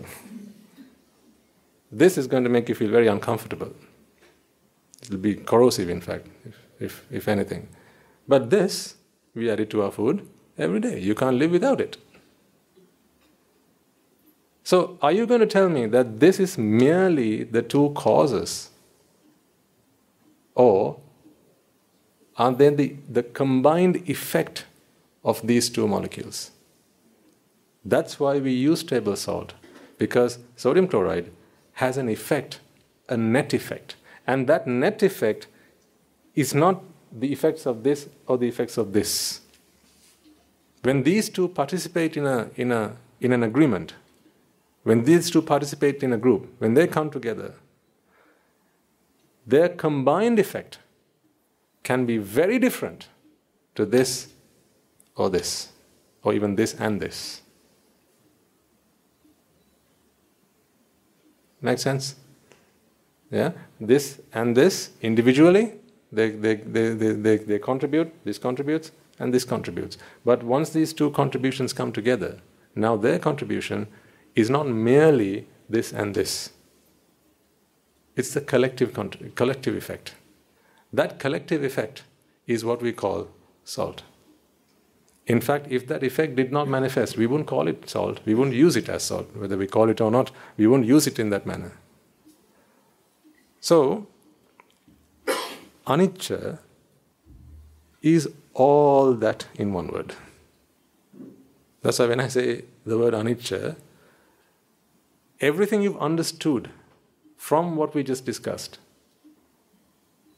encapsulated in one word anicca. That's like asking, what is the Indian Ocean? I can point the Indian Ocean to you.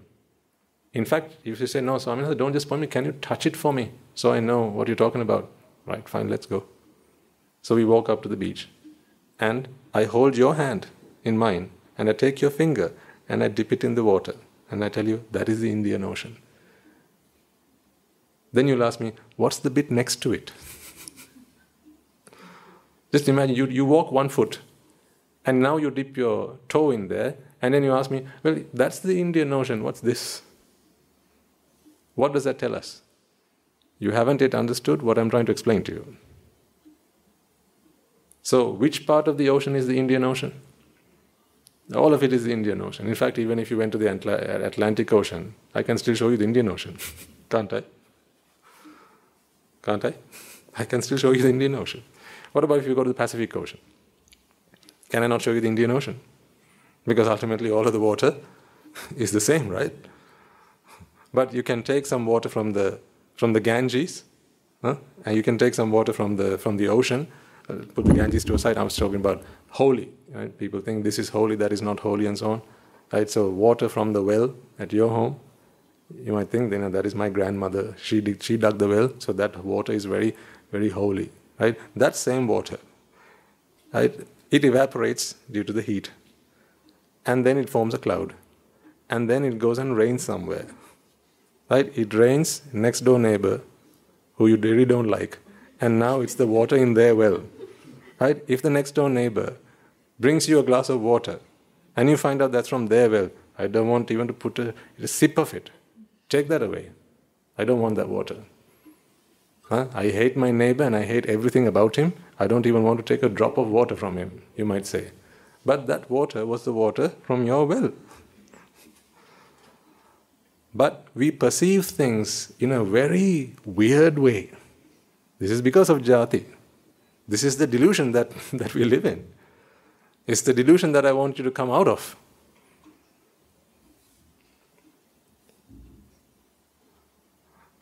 So I, I said, when I, when if you ask me where's the Indian Ocean, all of that is the Indian Ocean, but we give it a name.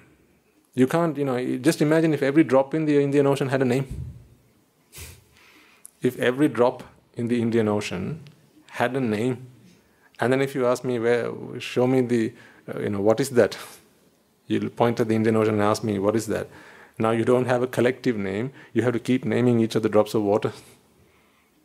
I mean, that's bizarre, right? You, could never do that. So, therefore, we have a collective name for all that water. That body of water is called the Indian Ocean. In the same way, everything that I just explained to you, yeah, that body of knowledge. Make sense? That body of knowledge, I can encapsulate in one word and say that is anicca. The fact that it is merely what you see here is merely the causes that contribute. They, they participate in manifesting this object, and what I mean by this object is the manifestation of all the effects of those causes. If those causes did not contribute an effect, you would not have the pen. But you can't imagine a such situation. That's why I said it was it's very hypothetical. Right? Eh, actually, you, you can't have that. Just a cause and no effect. You can't have that. Every time a cause takes part, they form an effect. That's why, you know, like say now, let's say you and your your wife or your husband, you're talking about something, and the child walks into the room. Sometimes the conversation changes. Other times you'll ask the poor guy to walk out. Go away. I mean, that is talking about something. You shouldn't be here. See how that child is participating in that. They're influencing it, aren't they? Either you continue talking about it, sometimes you might reduce the volume and then go into a normal tone to a hush hush voice. Maybe you might go into sign language. You go. hmm? see, see the effect that this you know five year old, this five year old now has an effect on the, on the manifestation that was manifesting until then. Because the child contributes. You might not like that contribution. That's why you say, go away, come back later. Don't come in Ami and Tati are talking. Why don't you learn to knock? So you might not like that contribution, but it still contributes. So when you have a when you have a cold, now I have this thing going on right now, right? This cough. So that contributes in some way to our conversation. It's, it's not a positive contribution, unfortunately. As I said, every time I cough, it breaks your samadhi. That's why I don't. I, I, want to rid this, rid myself of this cough. It doesn't hurt me, it doesn't bother me, but it interrupts your samadhi. If you're con- con- concerning yourself with something, focused on something, and then the moment you hear Swaminwahanse go, Ayyo Swaminwahanse, Pau Appa. you go, you go into that. You, you forget anicca. you think of Swaminwahanse. It, it takes you out of that, it takes you out of the three dimensional world and puts you back into the matrix. That's why I don't like to cough, but there you go. So there are causes and their effects they are contributed they, they contribute to, to a, a manifestation. Some of those contributions you see them positively, other contributions you see them negatively. But nature is perfect. There is nothing particularly wrong with this. This is as perfect as this. In fact, this is as perfect as this. But you'll tell me it's not. You'll tell me, Swaminwahanse, that is not perfect. That is nowhere near perfect. How can that be perfect? You've just taken, here, here's what you say. I'll, I'll say it out loud and you try to think whether this is not what's going through your head right now. You've just taken the cap of a marker pen. Yes? You've just taken the cap of a marker pen and you've just put it on a ballpoint pen. Is this the cap of a marker pen? Now I know why you're struggling. Yes.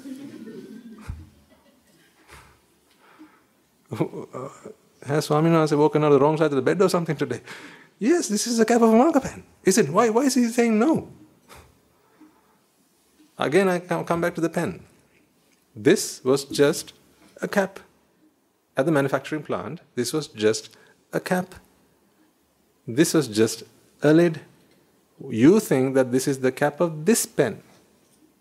In the same way, you think this is the cap of a marker pen. Show this to someone who does not know that this is part of this, or that these are things called caps. There are things called caps in this world. They might think this is maybe like a, a pot for something. They might put some soil into it. Right? Give this to your little little one at home. Right? Maybe one year old, two year old. Give this to your child at home. What are they going to do with this? they'll either put it in their mouths. Isn't that why kids like always swallow these things? And you always have to keep an eye out for them. You give them a coin, what are they going to do? What are they going to do with absolutely anything that they come into contact with? All goes down this way. Yeah? Because to them, the effect that it contributes to them is the ability to put into one's mouth. That is the effect. That because it does have that effect. It does. Can, can, does this not have the effect of being able to put into one's mouth? It does. That's why when some of you I see, pen in hand, hmm?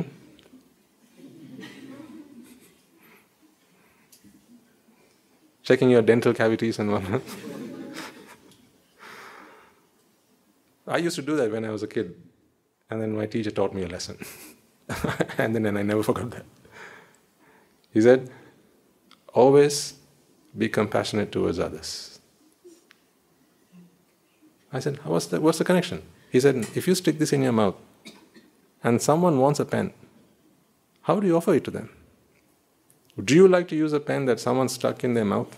He asked me. I said, no. So then why do you do that?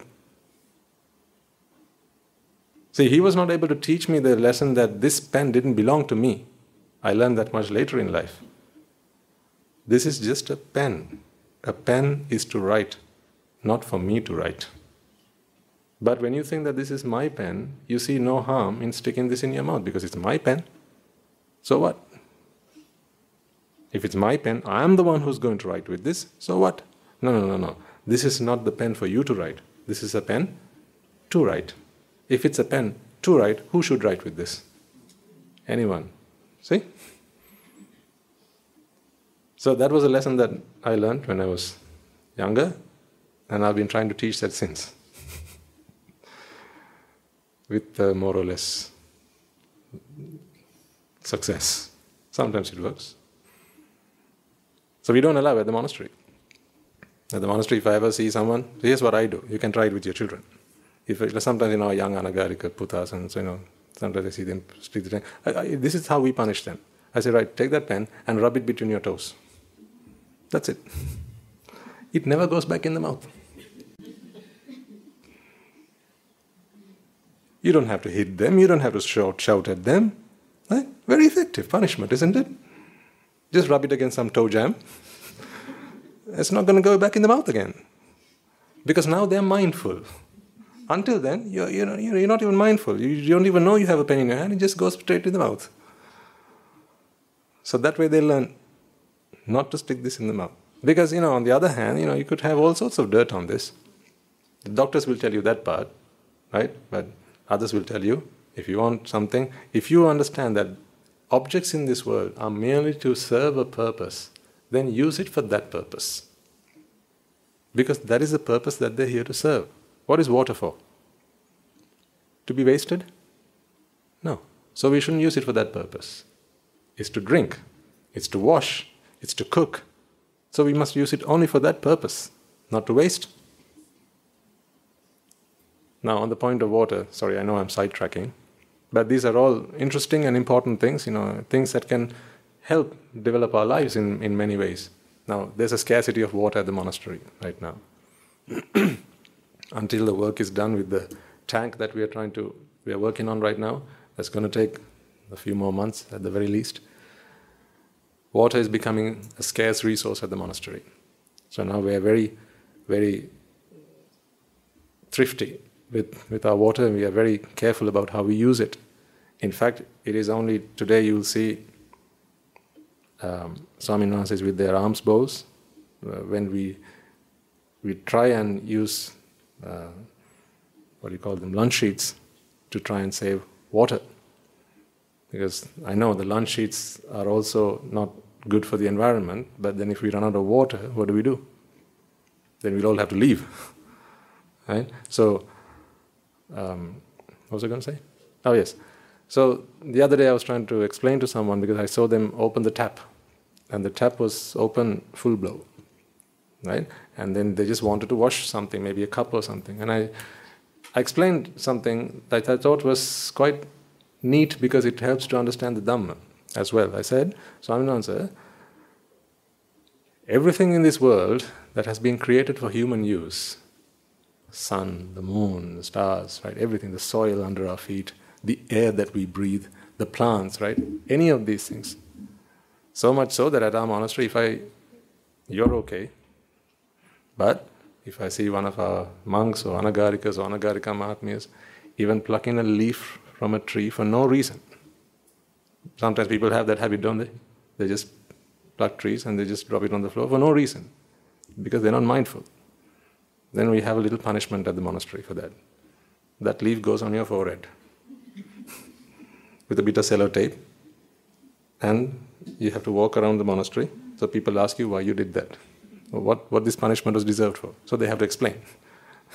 Don't do that. So I, I sent a message throughout the monastery. We only have very uh, loving punishments like that. You don't hurt, we just teach a lesson. So, anyhow, I was, I was explaining the, the, the point that all these things that we have around us, right, from the soil that touches our feet to the air that we breathe to the water that we use, all of these things have been nature has all these things for our convenience, don't they? These are there for our convenience. I asked this, uh, the, the Swaminwahanse, he was young, quite young, Swaminwahanse, I asked him, Swaminwahanse, don't you think that a drop of water was the product of a meritorious deed.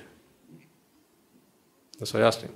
Because if water serves the purpose of quenching one's thirst, if water serves the purpose of washing, and you need to wash something, something's soiled, something's dirty, it helps you do that.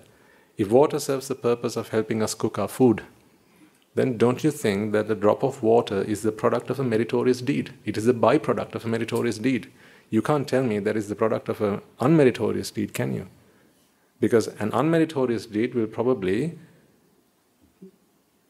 you will be void of water. But the presence of water is certainly the, a meritorious deed. So therefore, I asked them the question, Swaminwahanse, whenever you think about using water, try and conserve water and not waste it because this is the product of a meritorious deed. Think of it in those terms. A chitta somewhere, typically a sugati chitta, it's not from an animal, maybe a human being at the very least, would have had wholesome thoughts one day about something, about, just about something. I want to give something to someone, I want to cool someone. And when they had those thoughts, there was an energy that was released into the environment, and that went into producing a drop of water. So, therefore, this water that you waste is not just water, this is the product of a meritorious deed. So, take that into consideration. And a meritorious deed, these are very few and far between. You know, they don't come every day. In fact, there is more demerit that goes on in the world than merit. That's why in the hells you find more beings than you will ever find in the in the Sugati worlds. There are more beings in the in the in the uh, excuse me in the hells. So the beings in hell they are not able to produce water. They're not able to produce water for, for, for wholesome use, for good use, because it is not a product of, of, of, of an unmeritorious deed. Water is the product of a meritorious deed. That's why if you have merits, you get water. If you don't have merits, you don't have water. Isn't it? Even the Buddha on occasions have said, you know, on one occasion he was quite thirsty and he asked for some drinking water and there wasn't any around. And so when Venerable Ananda had to go look for some, he said, there's a, there's a pool, but it's muddy. And then he went on to explain an unmeritorious deed that he had done in his past as a bodhisattva that resulted in the absence of, of clean water. So, therefore, he explains to us that even things like water, the oxygen that we breathe, the air that we breathe, the sunlight that we get, all of these things, ladies and gentlemen, are products of meritorious deeds. Doesn't necessarily have to be ours. Meritorious deeds of chittas. So, therefore, whenever we use these resources, we have to have, bear that in our minds that this is the product of a wholesome deed. It's a, it's a product of a wholesome thought. So, therefore, we mustn't waste wholesomeness. Because this world can do with a lot of wholesomeness. There's a lot of unwholesomeness going on. And wholesomeness is very rare. In fact, maybe, just about maybe, the reason that we have all these resources is because Buddhas come and go from time to time. Otherwise, how do people learn to do meritorious deeds? Helping someone because people are far more focused on themselves and doing something for themselves than doing something for others, right? Selflessness is rooted in Buddhist teaching. Altruism is rooted in Buddhist teaching. There are other philosophers who come and teach these concepts as well, but the core of it is in Buddhist teaching. So, if you ask me, the reason that we have the earth beneath our feet and the sky above our heads, and there's air to breathe, and then there's sunlight, that can produce the food that we eat and the energy that we have. All of this is thanks to one person. You can agree or disagree with me. This is only my personal take, but I have a logic behind it. It's not just a whim and a fancy. There's logic behind it. And I like to think in that way. that it is because of the Buddhas that come and go. Life is just so livable. All these resources are there. These are the products of wholesome thoughts, wholesome deeds that have once taken place somewhere in this universe. Somewhere. Coming back to the pen. Anicca. So when I say anicca, you got to think of everything we just discussed. Now you'll tell me also, Swaminwahanse, how do I go through all that in a brief moment? When you say the word anicca, must I contemplate on all that? You've just talked about a lot of things. Well, when I say drive your car, when you were learning to drive, you had a lot of things to do, didn't you? You had to check your mirrors, you had to what is I can't remember now. what did you have to do? Check the brakes, check the lights, right? When you had to maneuver your car, maybe change lanes, remember? Check the side mirrors, check the rear mirror, right? And sometimes you had to check your blind spot. Not sometimes. that is what you're supposed to do, although people only do it sometimes. you got to check your blind spot before you change lanes, right? So many things to do. Before you start your engine, before you actually start moving forward, you've got to press the clutch, put it into gear. Then you, you've got to use the accelerators. You've got to use the steering wheel. You know, remember learning to drive, and how you felt like there were so many things you had to do.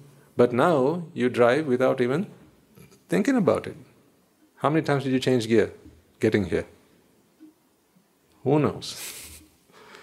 you don't think about it now individually as separate steps because you've done it so many times over and over and over and over. Now, driving a car seems like just a single process, a single act. Whereas, actually, driving a car is not one act, there are lots of things that you have to do, sometimes in sequence, sometimes, in, sometimes parallelly. In the same way, as you reflect on anicca, yes, we, we've gone through a lot of stuff. I've tried to explain to you how this is merely the contribution of the causes that, I beg your pardon, the effect of all the causes that contribute in this. This is a participatory event. It is by participation of all of the causes that you have this, this effect. This is the net effect. This is the resultant effect. This is also an effect. So, in fact, you take out one of these effects, one of these effects. Oops, sorry. Take out Take out one of those effects, the, the gentleman's not going to talk to me again. it is no longer a pen. It does not have the pen effect anymore. You still say, well, can't you still write with it? Yes, but it's not the pen that you that you understand. Because now if you turn this upside down, this is going to fall. It's going to come out. So this concept is the concept of anicca. Causes contributing their respective effects, which as a resultant effect manifests in this manner. Okay? But when you look at this, you perceive that some, there's something more than that here. You perceive that there's a unit, there's an object, there's an, the best word is entity you perceive that there's an entity that is a pen. This perception of an entity is not in the object, is it?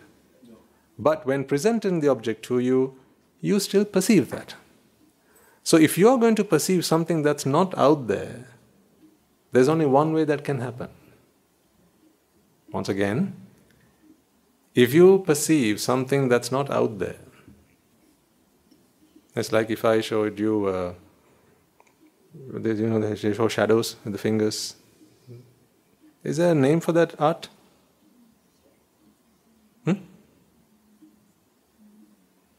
Anyone in the audience?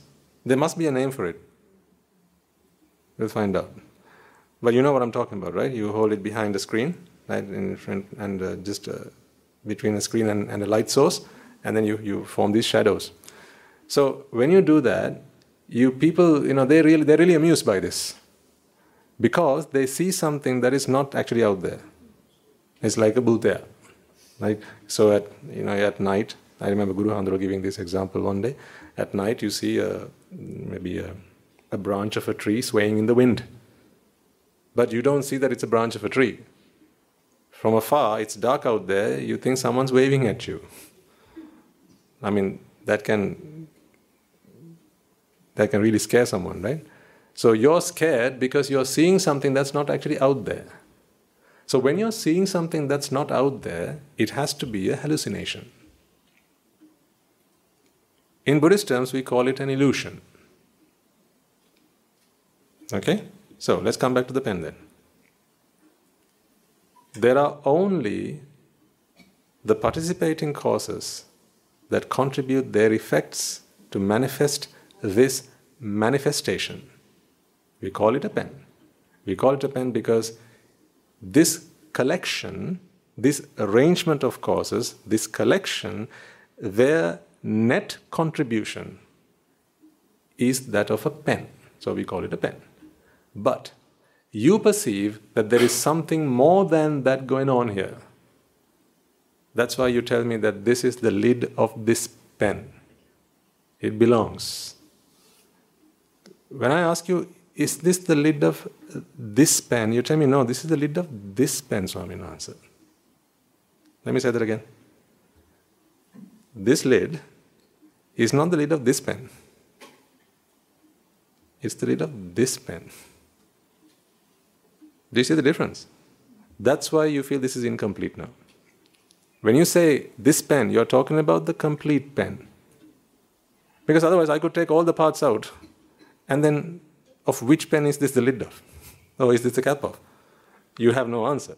If I took all the parts out and then laid them on the, on the, on the table, now which part am I going to hold up to you and say, let me actually do it for you? This sounds like Greek sometimes. This is just the lid and this is the cap. Are you, are you really seriously going to tell me that this cap is, the, is a part of this pen? Why, you know, if I did like held it this way, you'll feel it's weird. But if I held it something, somewhere up here, oh yeah, that's, that's more like it. Why? Who's filling up the rest of it? Your mind is. So where is the rest of it? Ah, the rest of it is here. So this is the point I'm trying to make to you. Let's be careful with this. Once bitten, twice shy. So this lid then is not part of this pen.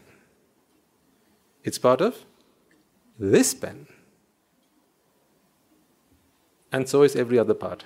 So this pen is an image in your mind. Yes, this is a manifestation, but you have the complete pen. Because there is no complete pen here. These are just the parts and their effects constantly contributing to, the, to this manifestation. But you perceive that there is an object here, it's an entity, and that pen is a, is a package. That is what you refer to as an entity, a standalone object. It's self sufficient, it stands by itself. It has properties, you'll tell me. You'll tell me that this pen has properties, where in fact actually it's the cap that has a property. It's the lid that has properties. It's the nib that has properties. But you tell me that the pen has properties. That is the entity that you create in your mind. You see this whole thing as one object. Now, the problem with that is this. Well, before I explain to you the problem behind that, that is dukkha. So we discussed anicca. Now you have dukkha. You can spell it with or without an H matters not. That is dukkha. The perception, there are two kinds of dukkha I want to try and explain to you in the time we have today. We'll elaborate on that further in the coming weeks. When you, when you look at this pen, you perceive an entity. That entity is the result. You perceive such an entity because dukkha is forming in your mind. Okay? Dukkha is a product of causes, just as this pen as well. Dukkha is also a manifestation because ignorance and attachment, avidya, paccaya, sankhara, you know the dependent origination process. Yeah, that dependent origination process. You see, it's called the dependent origination process. The what it originates is dukkha, also called jati. That is what it originates. The causes are avidya, sankhara, vijnana, namarupa, salayatana, phassa, and so on. You can simply summarize it as ignorance and attachment. So, this is the dukkha that we are referring to, and this is the dukkha that happens in the mind. Are you all okay with that? Is that clear to you? Once again, you're, you're perceiving something mentally that is not out here. Here, you don't have a complete entity of an object. What there is are the causes that are contributing, their effects, and ultimately you have the net effect. That is the pen. But in your mind, you perceive that there is actually a whole object here. That is more than just the parts and their effects contributing towards this. That is because in your mind, you have this thing called jati, or in other words, dukkha. It's a disease of the mind. That's all it is. Don't worry too much about it.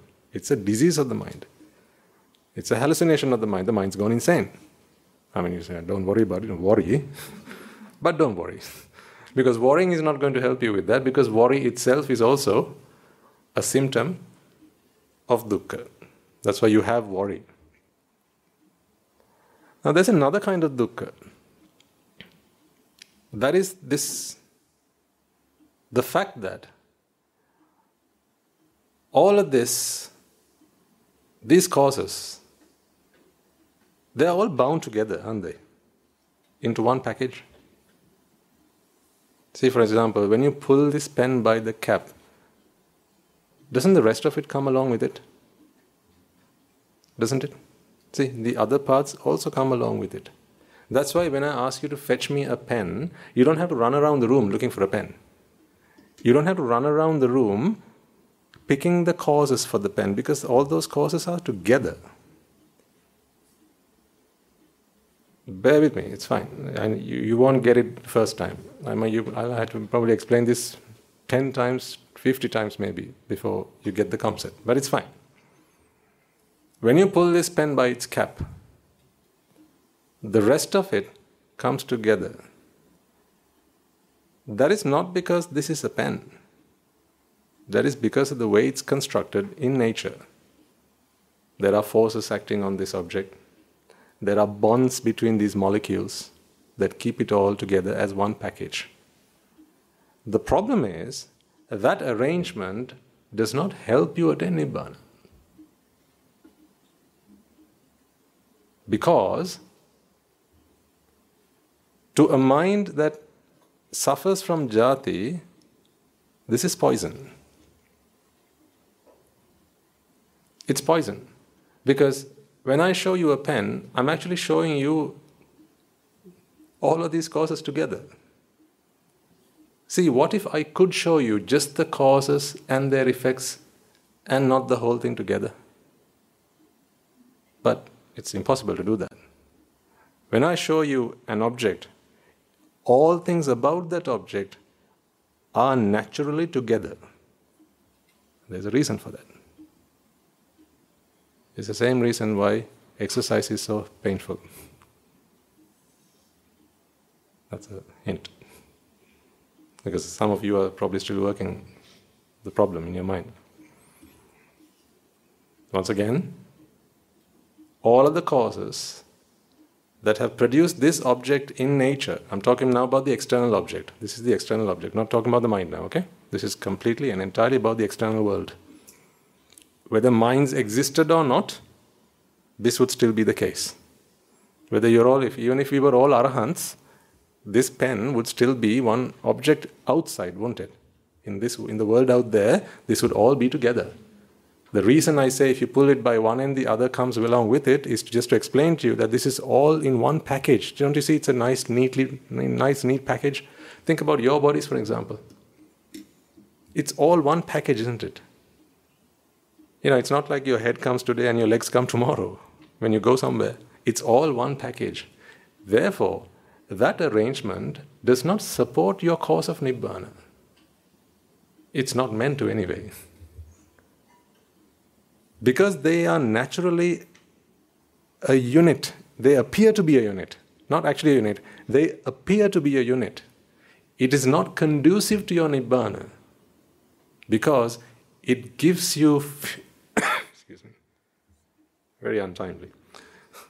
because it adds fuel to the fire. Your fire of jati, you have that fire going on inside, it adds fuel to the fire.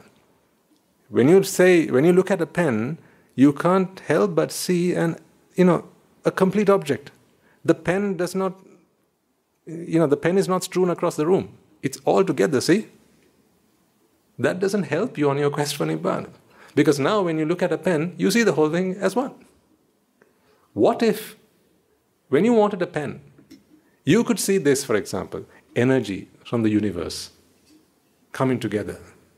Right? Some energy will come from the, from the right, the others will come, some will come from the north, some will come from the south, some will come from the west. Energy will come together, bundle up, and then form this in real time. Just imagine if that were to happen. Now, that supports you on your comprehension that there, is, there, is, there are no entities. Because you can see whenever you want a pen, you'll have to say, pen. And what happens? Energies from the universe, they start flowing towards you, right? And then the, these, you know, you've seen this in animations, cartoons, and things like that, right? And how someone, like, remember Star Trek? Beam me down, right? what would happen? Uh, the machine would almost like disintegrate everything, and then in one place they would all that would come and integrate it back into one one unit. So just imagine when you said pen, right? Like magic fairy dust would all just come back together, and this would simply appear in your hand. Now that would help you, would it not, to grasp this concept that there is no fixed entity here. But you see, the world is not like that. It doesn't help you with that. Therefore, when you say pen, you see a fully formed structure which resembles a pen, which looks like a pen, and for all intents and purposes, it is a pen. this is the external dukkha, the quality or the characteristic of dukkha in the outside world. That does not change even when you become an arahant. How can it? Because it's an external manifestation. See, look at anything in this room, including yourselves. This applies even to Rupa, Vedana, Sanya, Sankhara, Vijnana. All things are like that. Once again, there's a reason for that. Because I'm nice to you, I'll come back to the question, give it an answer, and we will conclude the sermon for today. Because in that answer, you may also find the answer to this question Why is it that when you say, when you look at a pen, it, it is already in a structure. Why does the pen not like fall apart? Why is it all together? Let's come back to the exercise example. Digestion of food is not painful. You, you got to question why was it not designed in such a way that there were nerve endings, sensory nerve endings in my intestines, in my stomach, in my food pipe so that you know I could feel all of the things that are going on inside. It's not designed in that way. But when you exercise, when you move your arms and your legs, when you stretch your arms, you, you move your bones, your, your muscles, right, your tendons, these things, they ache with use. Here's the reason. With one, you exert energy. In other words, you release energy into the universe. When you work, okay, when you work, when you do work, when you exercise, when you run, carry weights, whatever, you're releasing energy into the universe. When you eat, you take your food. When you digest, you're now taking energy from the universe and you're capturing it for yourself. What does the mind want after all? To do which one of these two? release or separate. It wants to separate. Because of ignorance, the mind constantly wishes to separate energy in this world, in this universe, for itself. Because separation is the name of the game, right? That's what the mind wants to do. So, even where energy is concerned, universal energy, what we call pure energy is concerned, all of these things that you see around you have been packed packaged, composed into individual units, because that is what the mind wants. These are toys for the mind. See, here's a toy for the mind. That's why I said this dukkha characteristic is a toy for the mind. The mind created it because the mind wants separation. So the mind creates matter in a way that separation or separate is how they present themselves. So when you exercise, you release energy to the universe. When you consume food, and you digest, that takes energy from the universe for yourself. Of course, only one of them can be painful because that is what the mind designed this body for to capture universal energy. If digestion of food was painful, if your heart beating was painful, there would be constant messages to the mind to say, hurting, hurting, hurting, hurting, stop, stop, stop, stop, stop. The mind doesn't want that because the mind designed this for its benefit. But hold your arm out like this for a little while. What's your mind going to say? Come on, come on, down, down, enough now, enough, come on now, right, down, down, down, little more. Ah, okay, that's it. because when you're extending your arm, when you're stood up, when you're walking, when you're running, when you're exercising, you're releasing energy back into the universe. Is that what the mind wants? An ignorant mind, is that what an ignorant mind wants? Certainly not. So, therefore, those things, those activities will always be painful. Whatever activity you do that involves releasing of energy into the universe, those things, the mind has an inbuilt mechanism to stop you from doing that, to make it painful. so, who built your bodies then? Who designed your bodies? The mind did. You can, you can see that the body is simply a slave to the mind. What the mind wanted, which was to capture, trap universal energy into these packages. You know, your muscles, your bones, whatever you are made of, is ultimately universal energy. Energy that belongs to the universe, captured, structured, formed, and packaged in a certain way. That's what you are, including this. The food that you eat is also universal energy packaged up. It, it's packaged up, you know, because we can't take the energy from the sun, what do we do? We eat plants, plant products. We eat animals, because that is the sun's energy, universal energy, but just packed up in ways that are consumable. Isn't it? When you eat a carrot, isn't that the universe's energy? But you can't just gulp universal energy, right? You can't just take in universal energy. So, what you have to do is, energy has first got to be converted into matter then that matter has to be consumed. But what you've ultimately consumed is energy.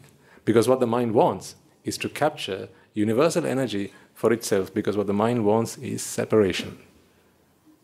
Because it's me, me, me, me, and me, so therefore everything in this world is mine. Me and I and mine are the most important things in this world. So therefore, whatever is out there that is of use, of that is good, has to be whose? It's got to be mine. If there's only one person in this world who could be happy, who has that person got to be? Come on. Buddha's in the room. it's got to be me. Of course, it's got to be me. Because that is what the mind wants. So I just wanted to prove that point to you that these bodies, so don't fall victim to these bodies. Don't, don't let the body trick you. Especially don't let the mind trick you when the body reacts in certain ways, right, do understand that this is entirely the mind's doing. The mind has designed this body to be used as a slave to achieve what the mind wants. Just look at your ears for a second, ladies and. You, you can see mine. You can't see yours, but you can see mine, right? Just look at the way they are constructed. It's to capture, isn't it? It's not to disperse, it's to capture. Look at the eyes, for instance. It's to capture. Look at the nose. What are all these things doing? They're taking in what belongs to the universe for one's own use, one's own consumption. But do these sights belong to me? What about the sound that's in this room right now, the ambient sound, let's say? A bird's chirping out there. Who does that belong to? Who does it belong to? That's the wrong question to be asking. It doesn't belong to anyone. But I have an ear to do what? to capture that, to capture that sound for my personal use. Because the mind always wishes to separate. Whenever jati happens, that is therefore the perception of a self. Now, the be all and end all of existence is the preservation of that self. To preserve the self, the self is nothing more than separation itself. So, therefore, preservation of something is the continual production of that. If you want to preserve pottery, pottery, pottery is, is you know what we do, make pots. Right? If we want to preserve that as a as a as an art, a form of art, or a, um, what do you call it? A, um,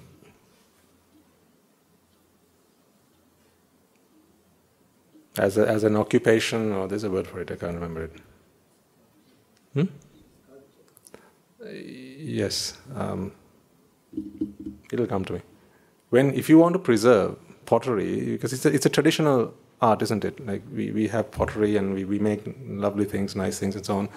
Uh, if, let's say, say traditional dance, that'll be a better example. Traditional dancing Kandyan dance and you know up country, down country, and so on. These these things for us to preserve them, what must we do? Take some pictures and put in a museum. What must we do? Continue doing them. So if you want to preserve the self, what must you do? Continue separating.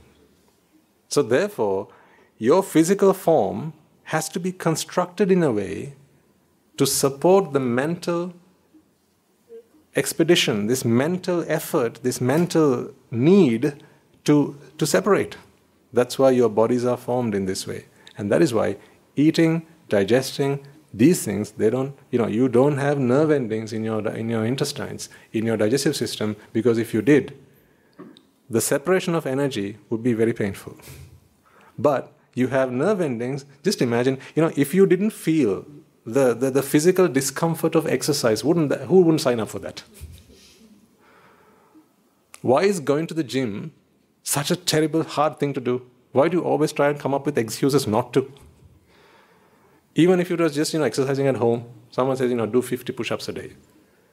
Once you've done 10, like you're like, do I? Must I?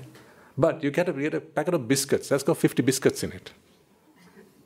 At the end of 10 cookies, do you feel like, no, I shouldn't really be eating my own? What you're really thinking is, can I have another one? Another one? Another one? As long as your stomachs, because your stomach has some nerve endings in there, so you know it doesn't explode.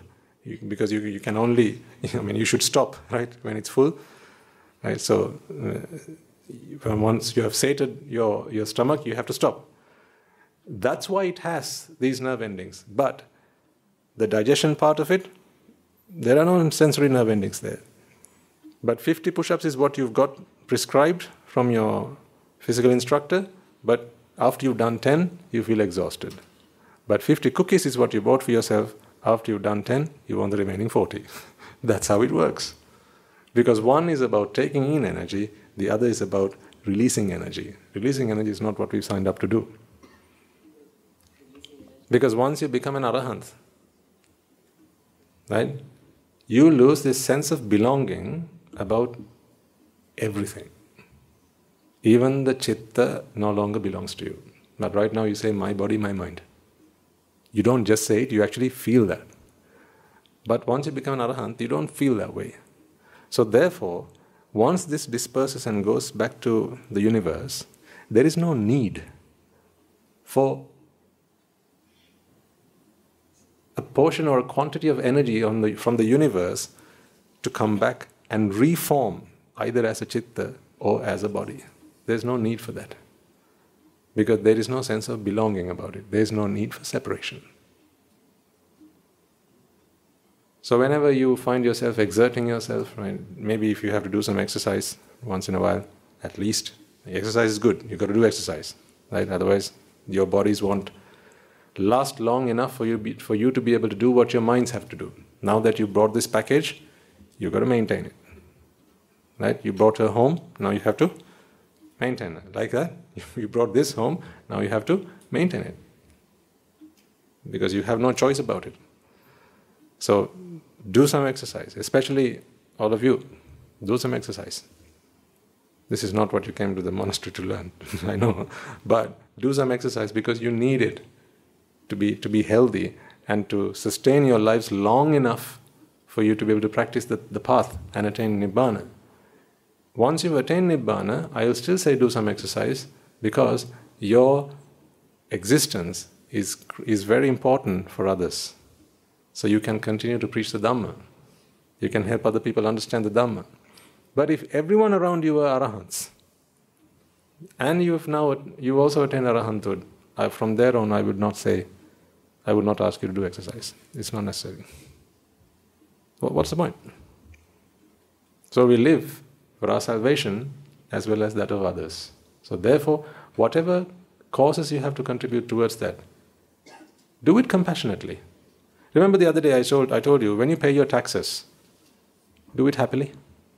Because you have to pay it anyway, yeah? Unless you are trying to evade tax payments, and that's bad, that's wrong. When you pay your taxes, if you have to pay them anyway, why don't you do it happily? You know, taxation, I know I'm sidetracking, taxation is a method that the state, the government, has given you to contribute to the entire nation. Why don't you see it that way? It's all about perspective. You can't change anything in this world. You just have to change your perspective on things. Don't go around changing the world. The taxation system is an opportunity that the state has given you based on your income level to make a contribution to the entire nation. Do you realize how much merit you can earn from that? You, you pay 5 rupees of tax, let's just say 10 rupees of tax, a rupee of tax. That rupee goes into running the whole country. Because you don't know what you're paying to, right? Whether it's going to be used for defense, education, food, health, you don't know what it's going to go into. So you just want to contribute towards the running of the country. So therefore, when you see the roads being paved, when you see the bushes being trimmed, when you see the street lights going on, going up, when you see medical centers establishing themselves and treating people, when you see the, the hungry being given food and the homeless giving, given shelters, can't you rejoice? You can because thanks to the taxation system, you have managed to, you have the opportunity to contribute towards that. Do it happily. What most people do is they pay taxes and earn demerits. Don't they? Most people do that. Bad attitudes, poor thinking patterns. They have to pay as well as earn demerits. Think not about whether the politicians are going to be using this money properly, whether they're going to be, you know, laundering this money or using it for their own nefarious causes. Don't think about any of that. That's for them to do. This is for you to do. When you offer something to the Swami do you have to go and check whether he uses it or not? That's for him to do. This is for you to do. The Buddha never said, offer something and go and see how it's being used. No. When you pay your taxes, pay it very happily. And use it as an opportunity to rejoice in all the goodness that's happening around the country. Because no one charges you tax to do something bad, right? They charge you tax to do something that is that contributes to the economic, cultural, you know, growth of the nation. So you don't actually pay tax to do something bad. You pay tax for something good. So, so rejoice in that. Why was I talking about tax? Oh, yes. So, along the same lines, when you exercise, for those of you who still have to do some exercise, if you're alive, do some exercise. That's all I'm saying. So, if you're, do you have to do exercise? Just check whether you're alive. If you are, do some exercise. When you do some exercise, do it out of compassion. How do you do it out of compassion? Exactly. Because if you can make this, make this body last another day just by doing a little bit of exercise. If you can make this body last another week, another month, another year, can you imagine the amount of service you will render in that year? Let me ask you this question Do you want Guru Hamdru to be unhealthy or healthy? There you go. Why? I don't mean for his sake. Hmm? For our sake? Yes. So for that, he has to be healthy, mustn't he? If he doesn't get any physical activity, don't you think he ought to be doing some exercise? Hmm? Because does that not help him to prolong his physical existence so that his mind can continue to work in that body and continue to serve mankind and spread the Dhamma and so on? Now, don't read between the lines here. Just take what I'm telling you. Don't ask me, does Guru Hamdru do exercise? That's not what I'm saying. I'm just giving you the concept, the principle of it. So, shouldn't you do exercise then? You are lay people. So, what are the restrictions? Not, none whatsoever. If you want to attain Nibbana, and you feel that your understanding is now able, through your understanding, you can also help others, do it out of compassion. So, when you start doing your exercise, you'll start to feel the aches and the pains in your body. You start, went, sat down to do the 50 push ups, but 10 into it, now you're already tired. Do a few more out of compassion. Then the heart can rejoice in it. Physically, it'll hurt. Yes, but the mind, it can rejoice in it and start earning some merits out of it. I always like to take the glass is half full perspective on life. Life always throws opportunities at you. Recently, I got to hear one of our 18 minus doers doing a speech. She gave this wonderful analogy. She said, When someone throws lemons at you, just make lemonade out of it. When someone throws bricks at you, use them to build something useful. Don't throw them back at them. In the same way, when life says you have to do exercise, accept it gracefully and use it as an opportunity to learn some merits. It's all in the mind. There is nothing in this world, ladies and gentlemen, that can hurt you mentally. Nothing. Every obstacle and challenge you come across, just have the right attitude. We have our teachers to help us to get the right attitudes first. I had a mentor in my life when I, when I was at work. That's when I found him. He taught me a lot of things about life and how to look at life in a very two dimensional way. But then I found my teacher he opened a whole new horizon. And then I started to look at life in an even broader perspective. Now I think there's hardly anything that can give me a bad day. Even when there are things going on, at this monastery, you know, we have what, 400 or so permanent residents, and all of you who come and go, some of you daily. Right? So there's enough and more problems to solve on a daily basis. But I always see them as an opportunity. It's not that I force myself to see them that way. I have trained myself to see that in that way, and now it comes to me naturally. No complaints. Because all this is an opportunity to serve the Sambuddha Sasana. So when you do some exercise, think of it as an opportunity to serve the Sambuddha Sasana. For your Nibbana as well as that of others.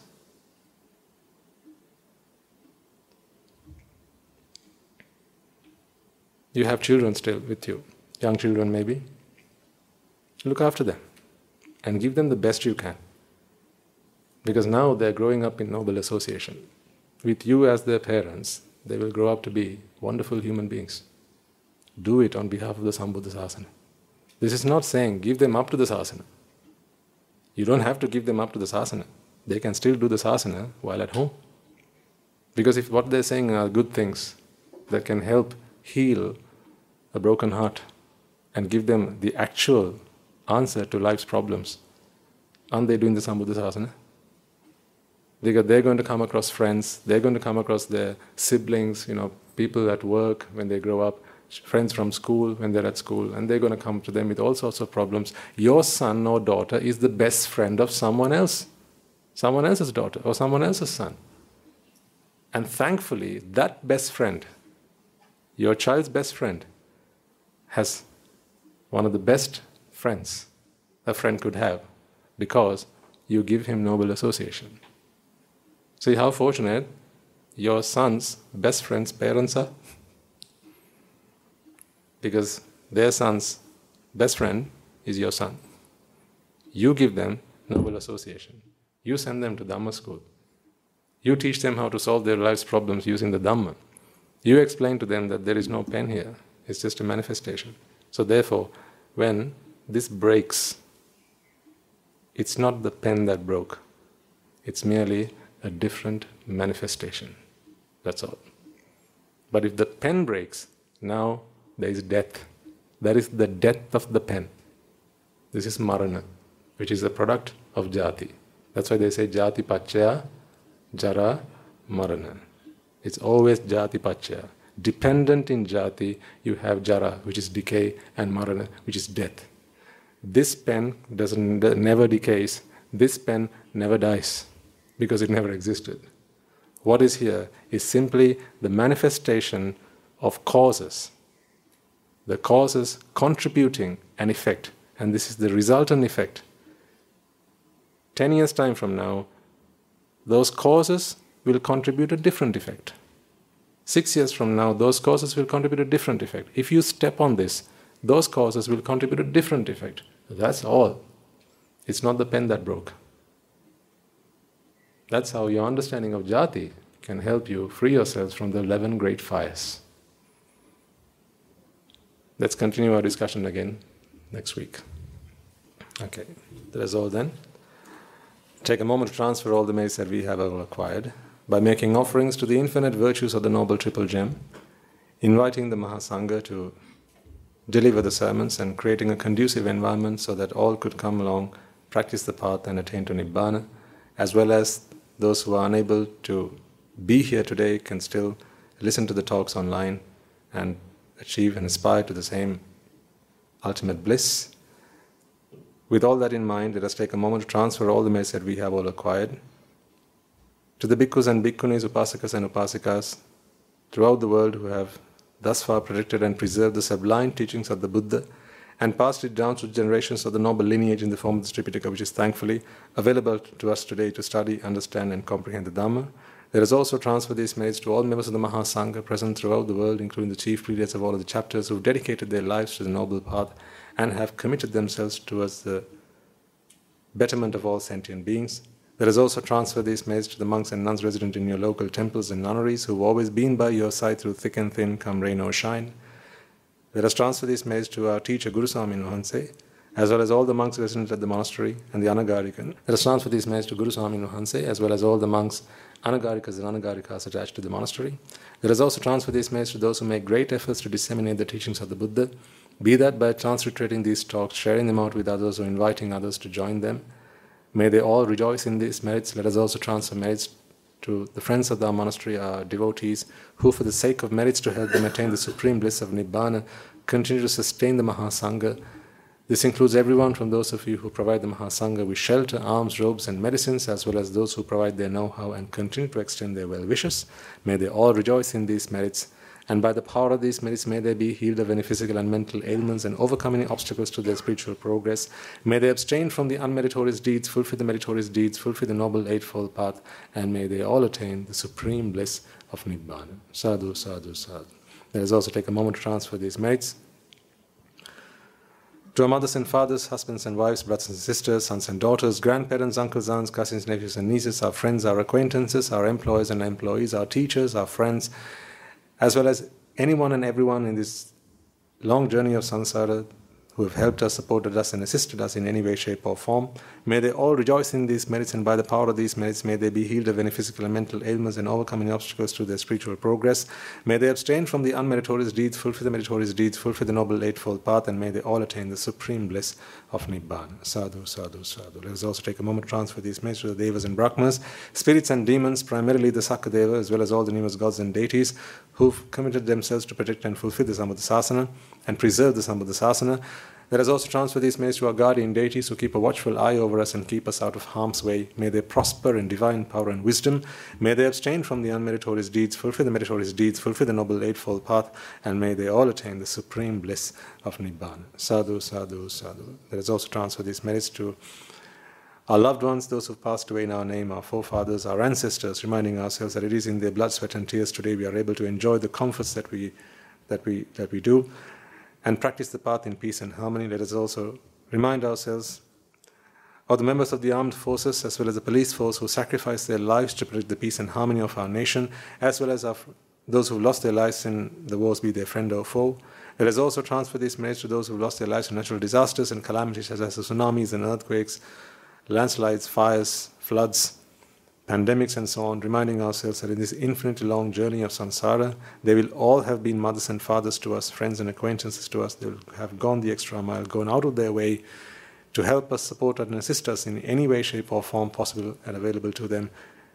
Being incredibly grateful towards all of them, and with an abundance of compassion and loving kindness, let us transfer all of the merits we have earned today we've earned today as well as throughout our journey of samsara to all of them. And by the power of these merits, if any of them have been born in the woeful planes, they redeem themselves and be born in the blissful plane.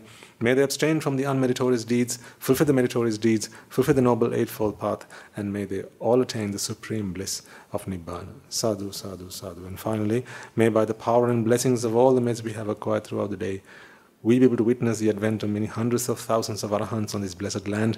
And may you and I and everyone who's helped make this program a success become a Rahatan Mahanse or an Arahateran Mahanse in this very life itself and in the era of the Gautama Supreme Buddha itself. Sadhu, sadhu, sadhu. And the blessings of the Noble Triple Gem be with you all. and the members of the Mahasangha will transfer their blessings to you.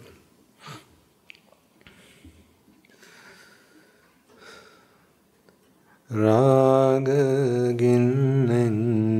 මිදත්වා. දේශගින්නෙන්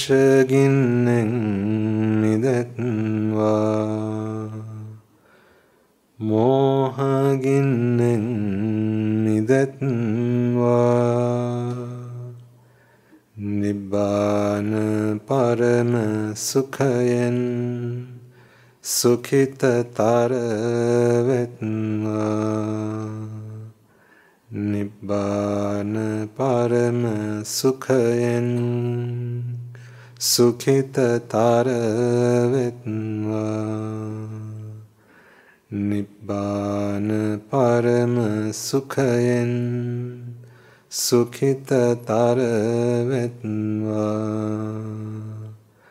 මමද සියලු ලෝක සියලු සත්වයෝ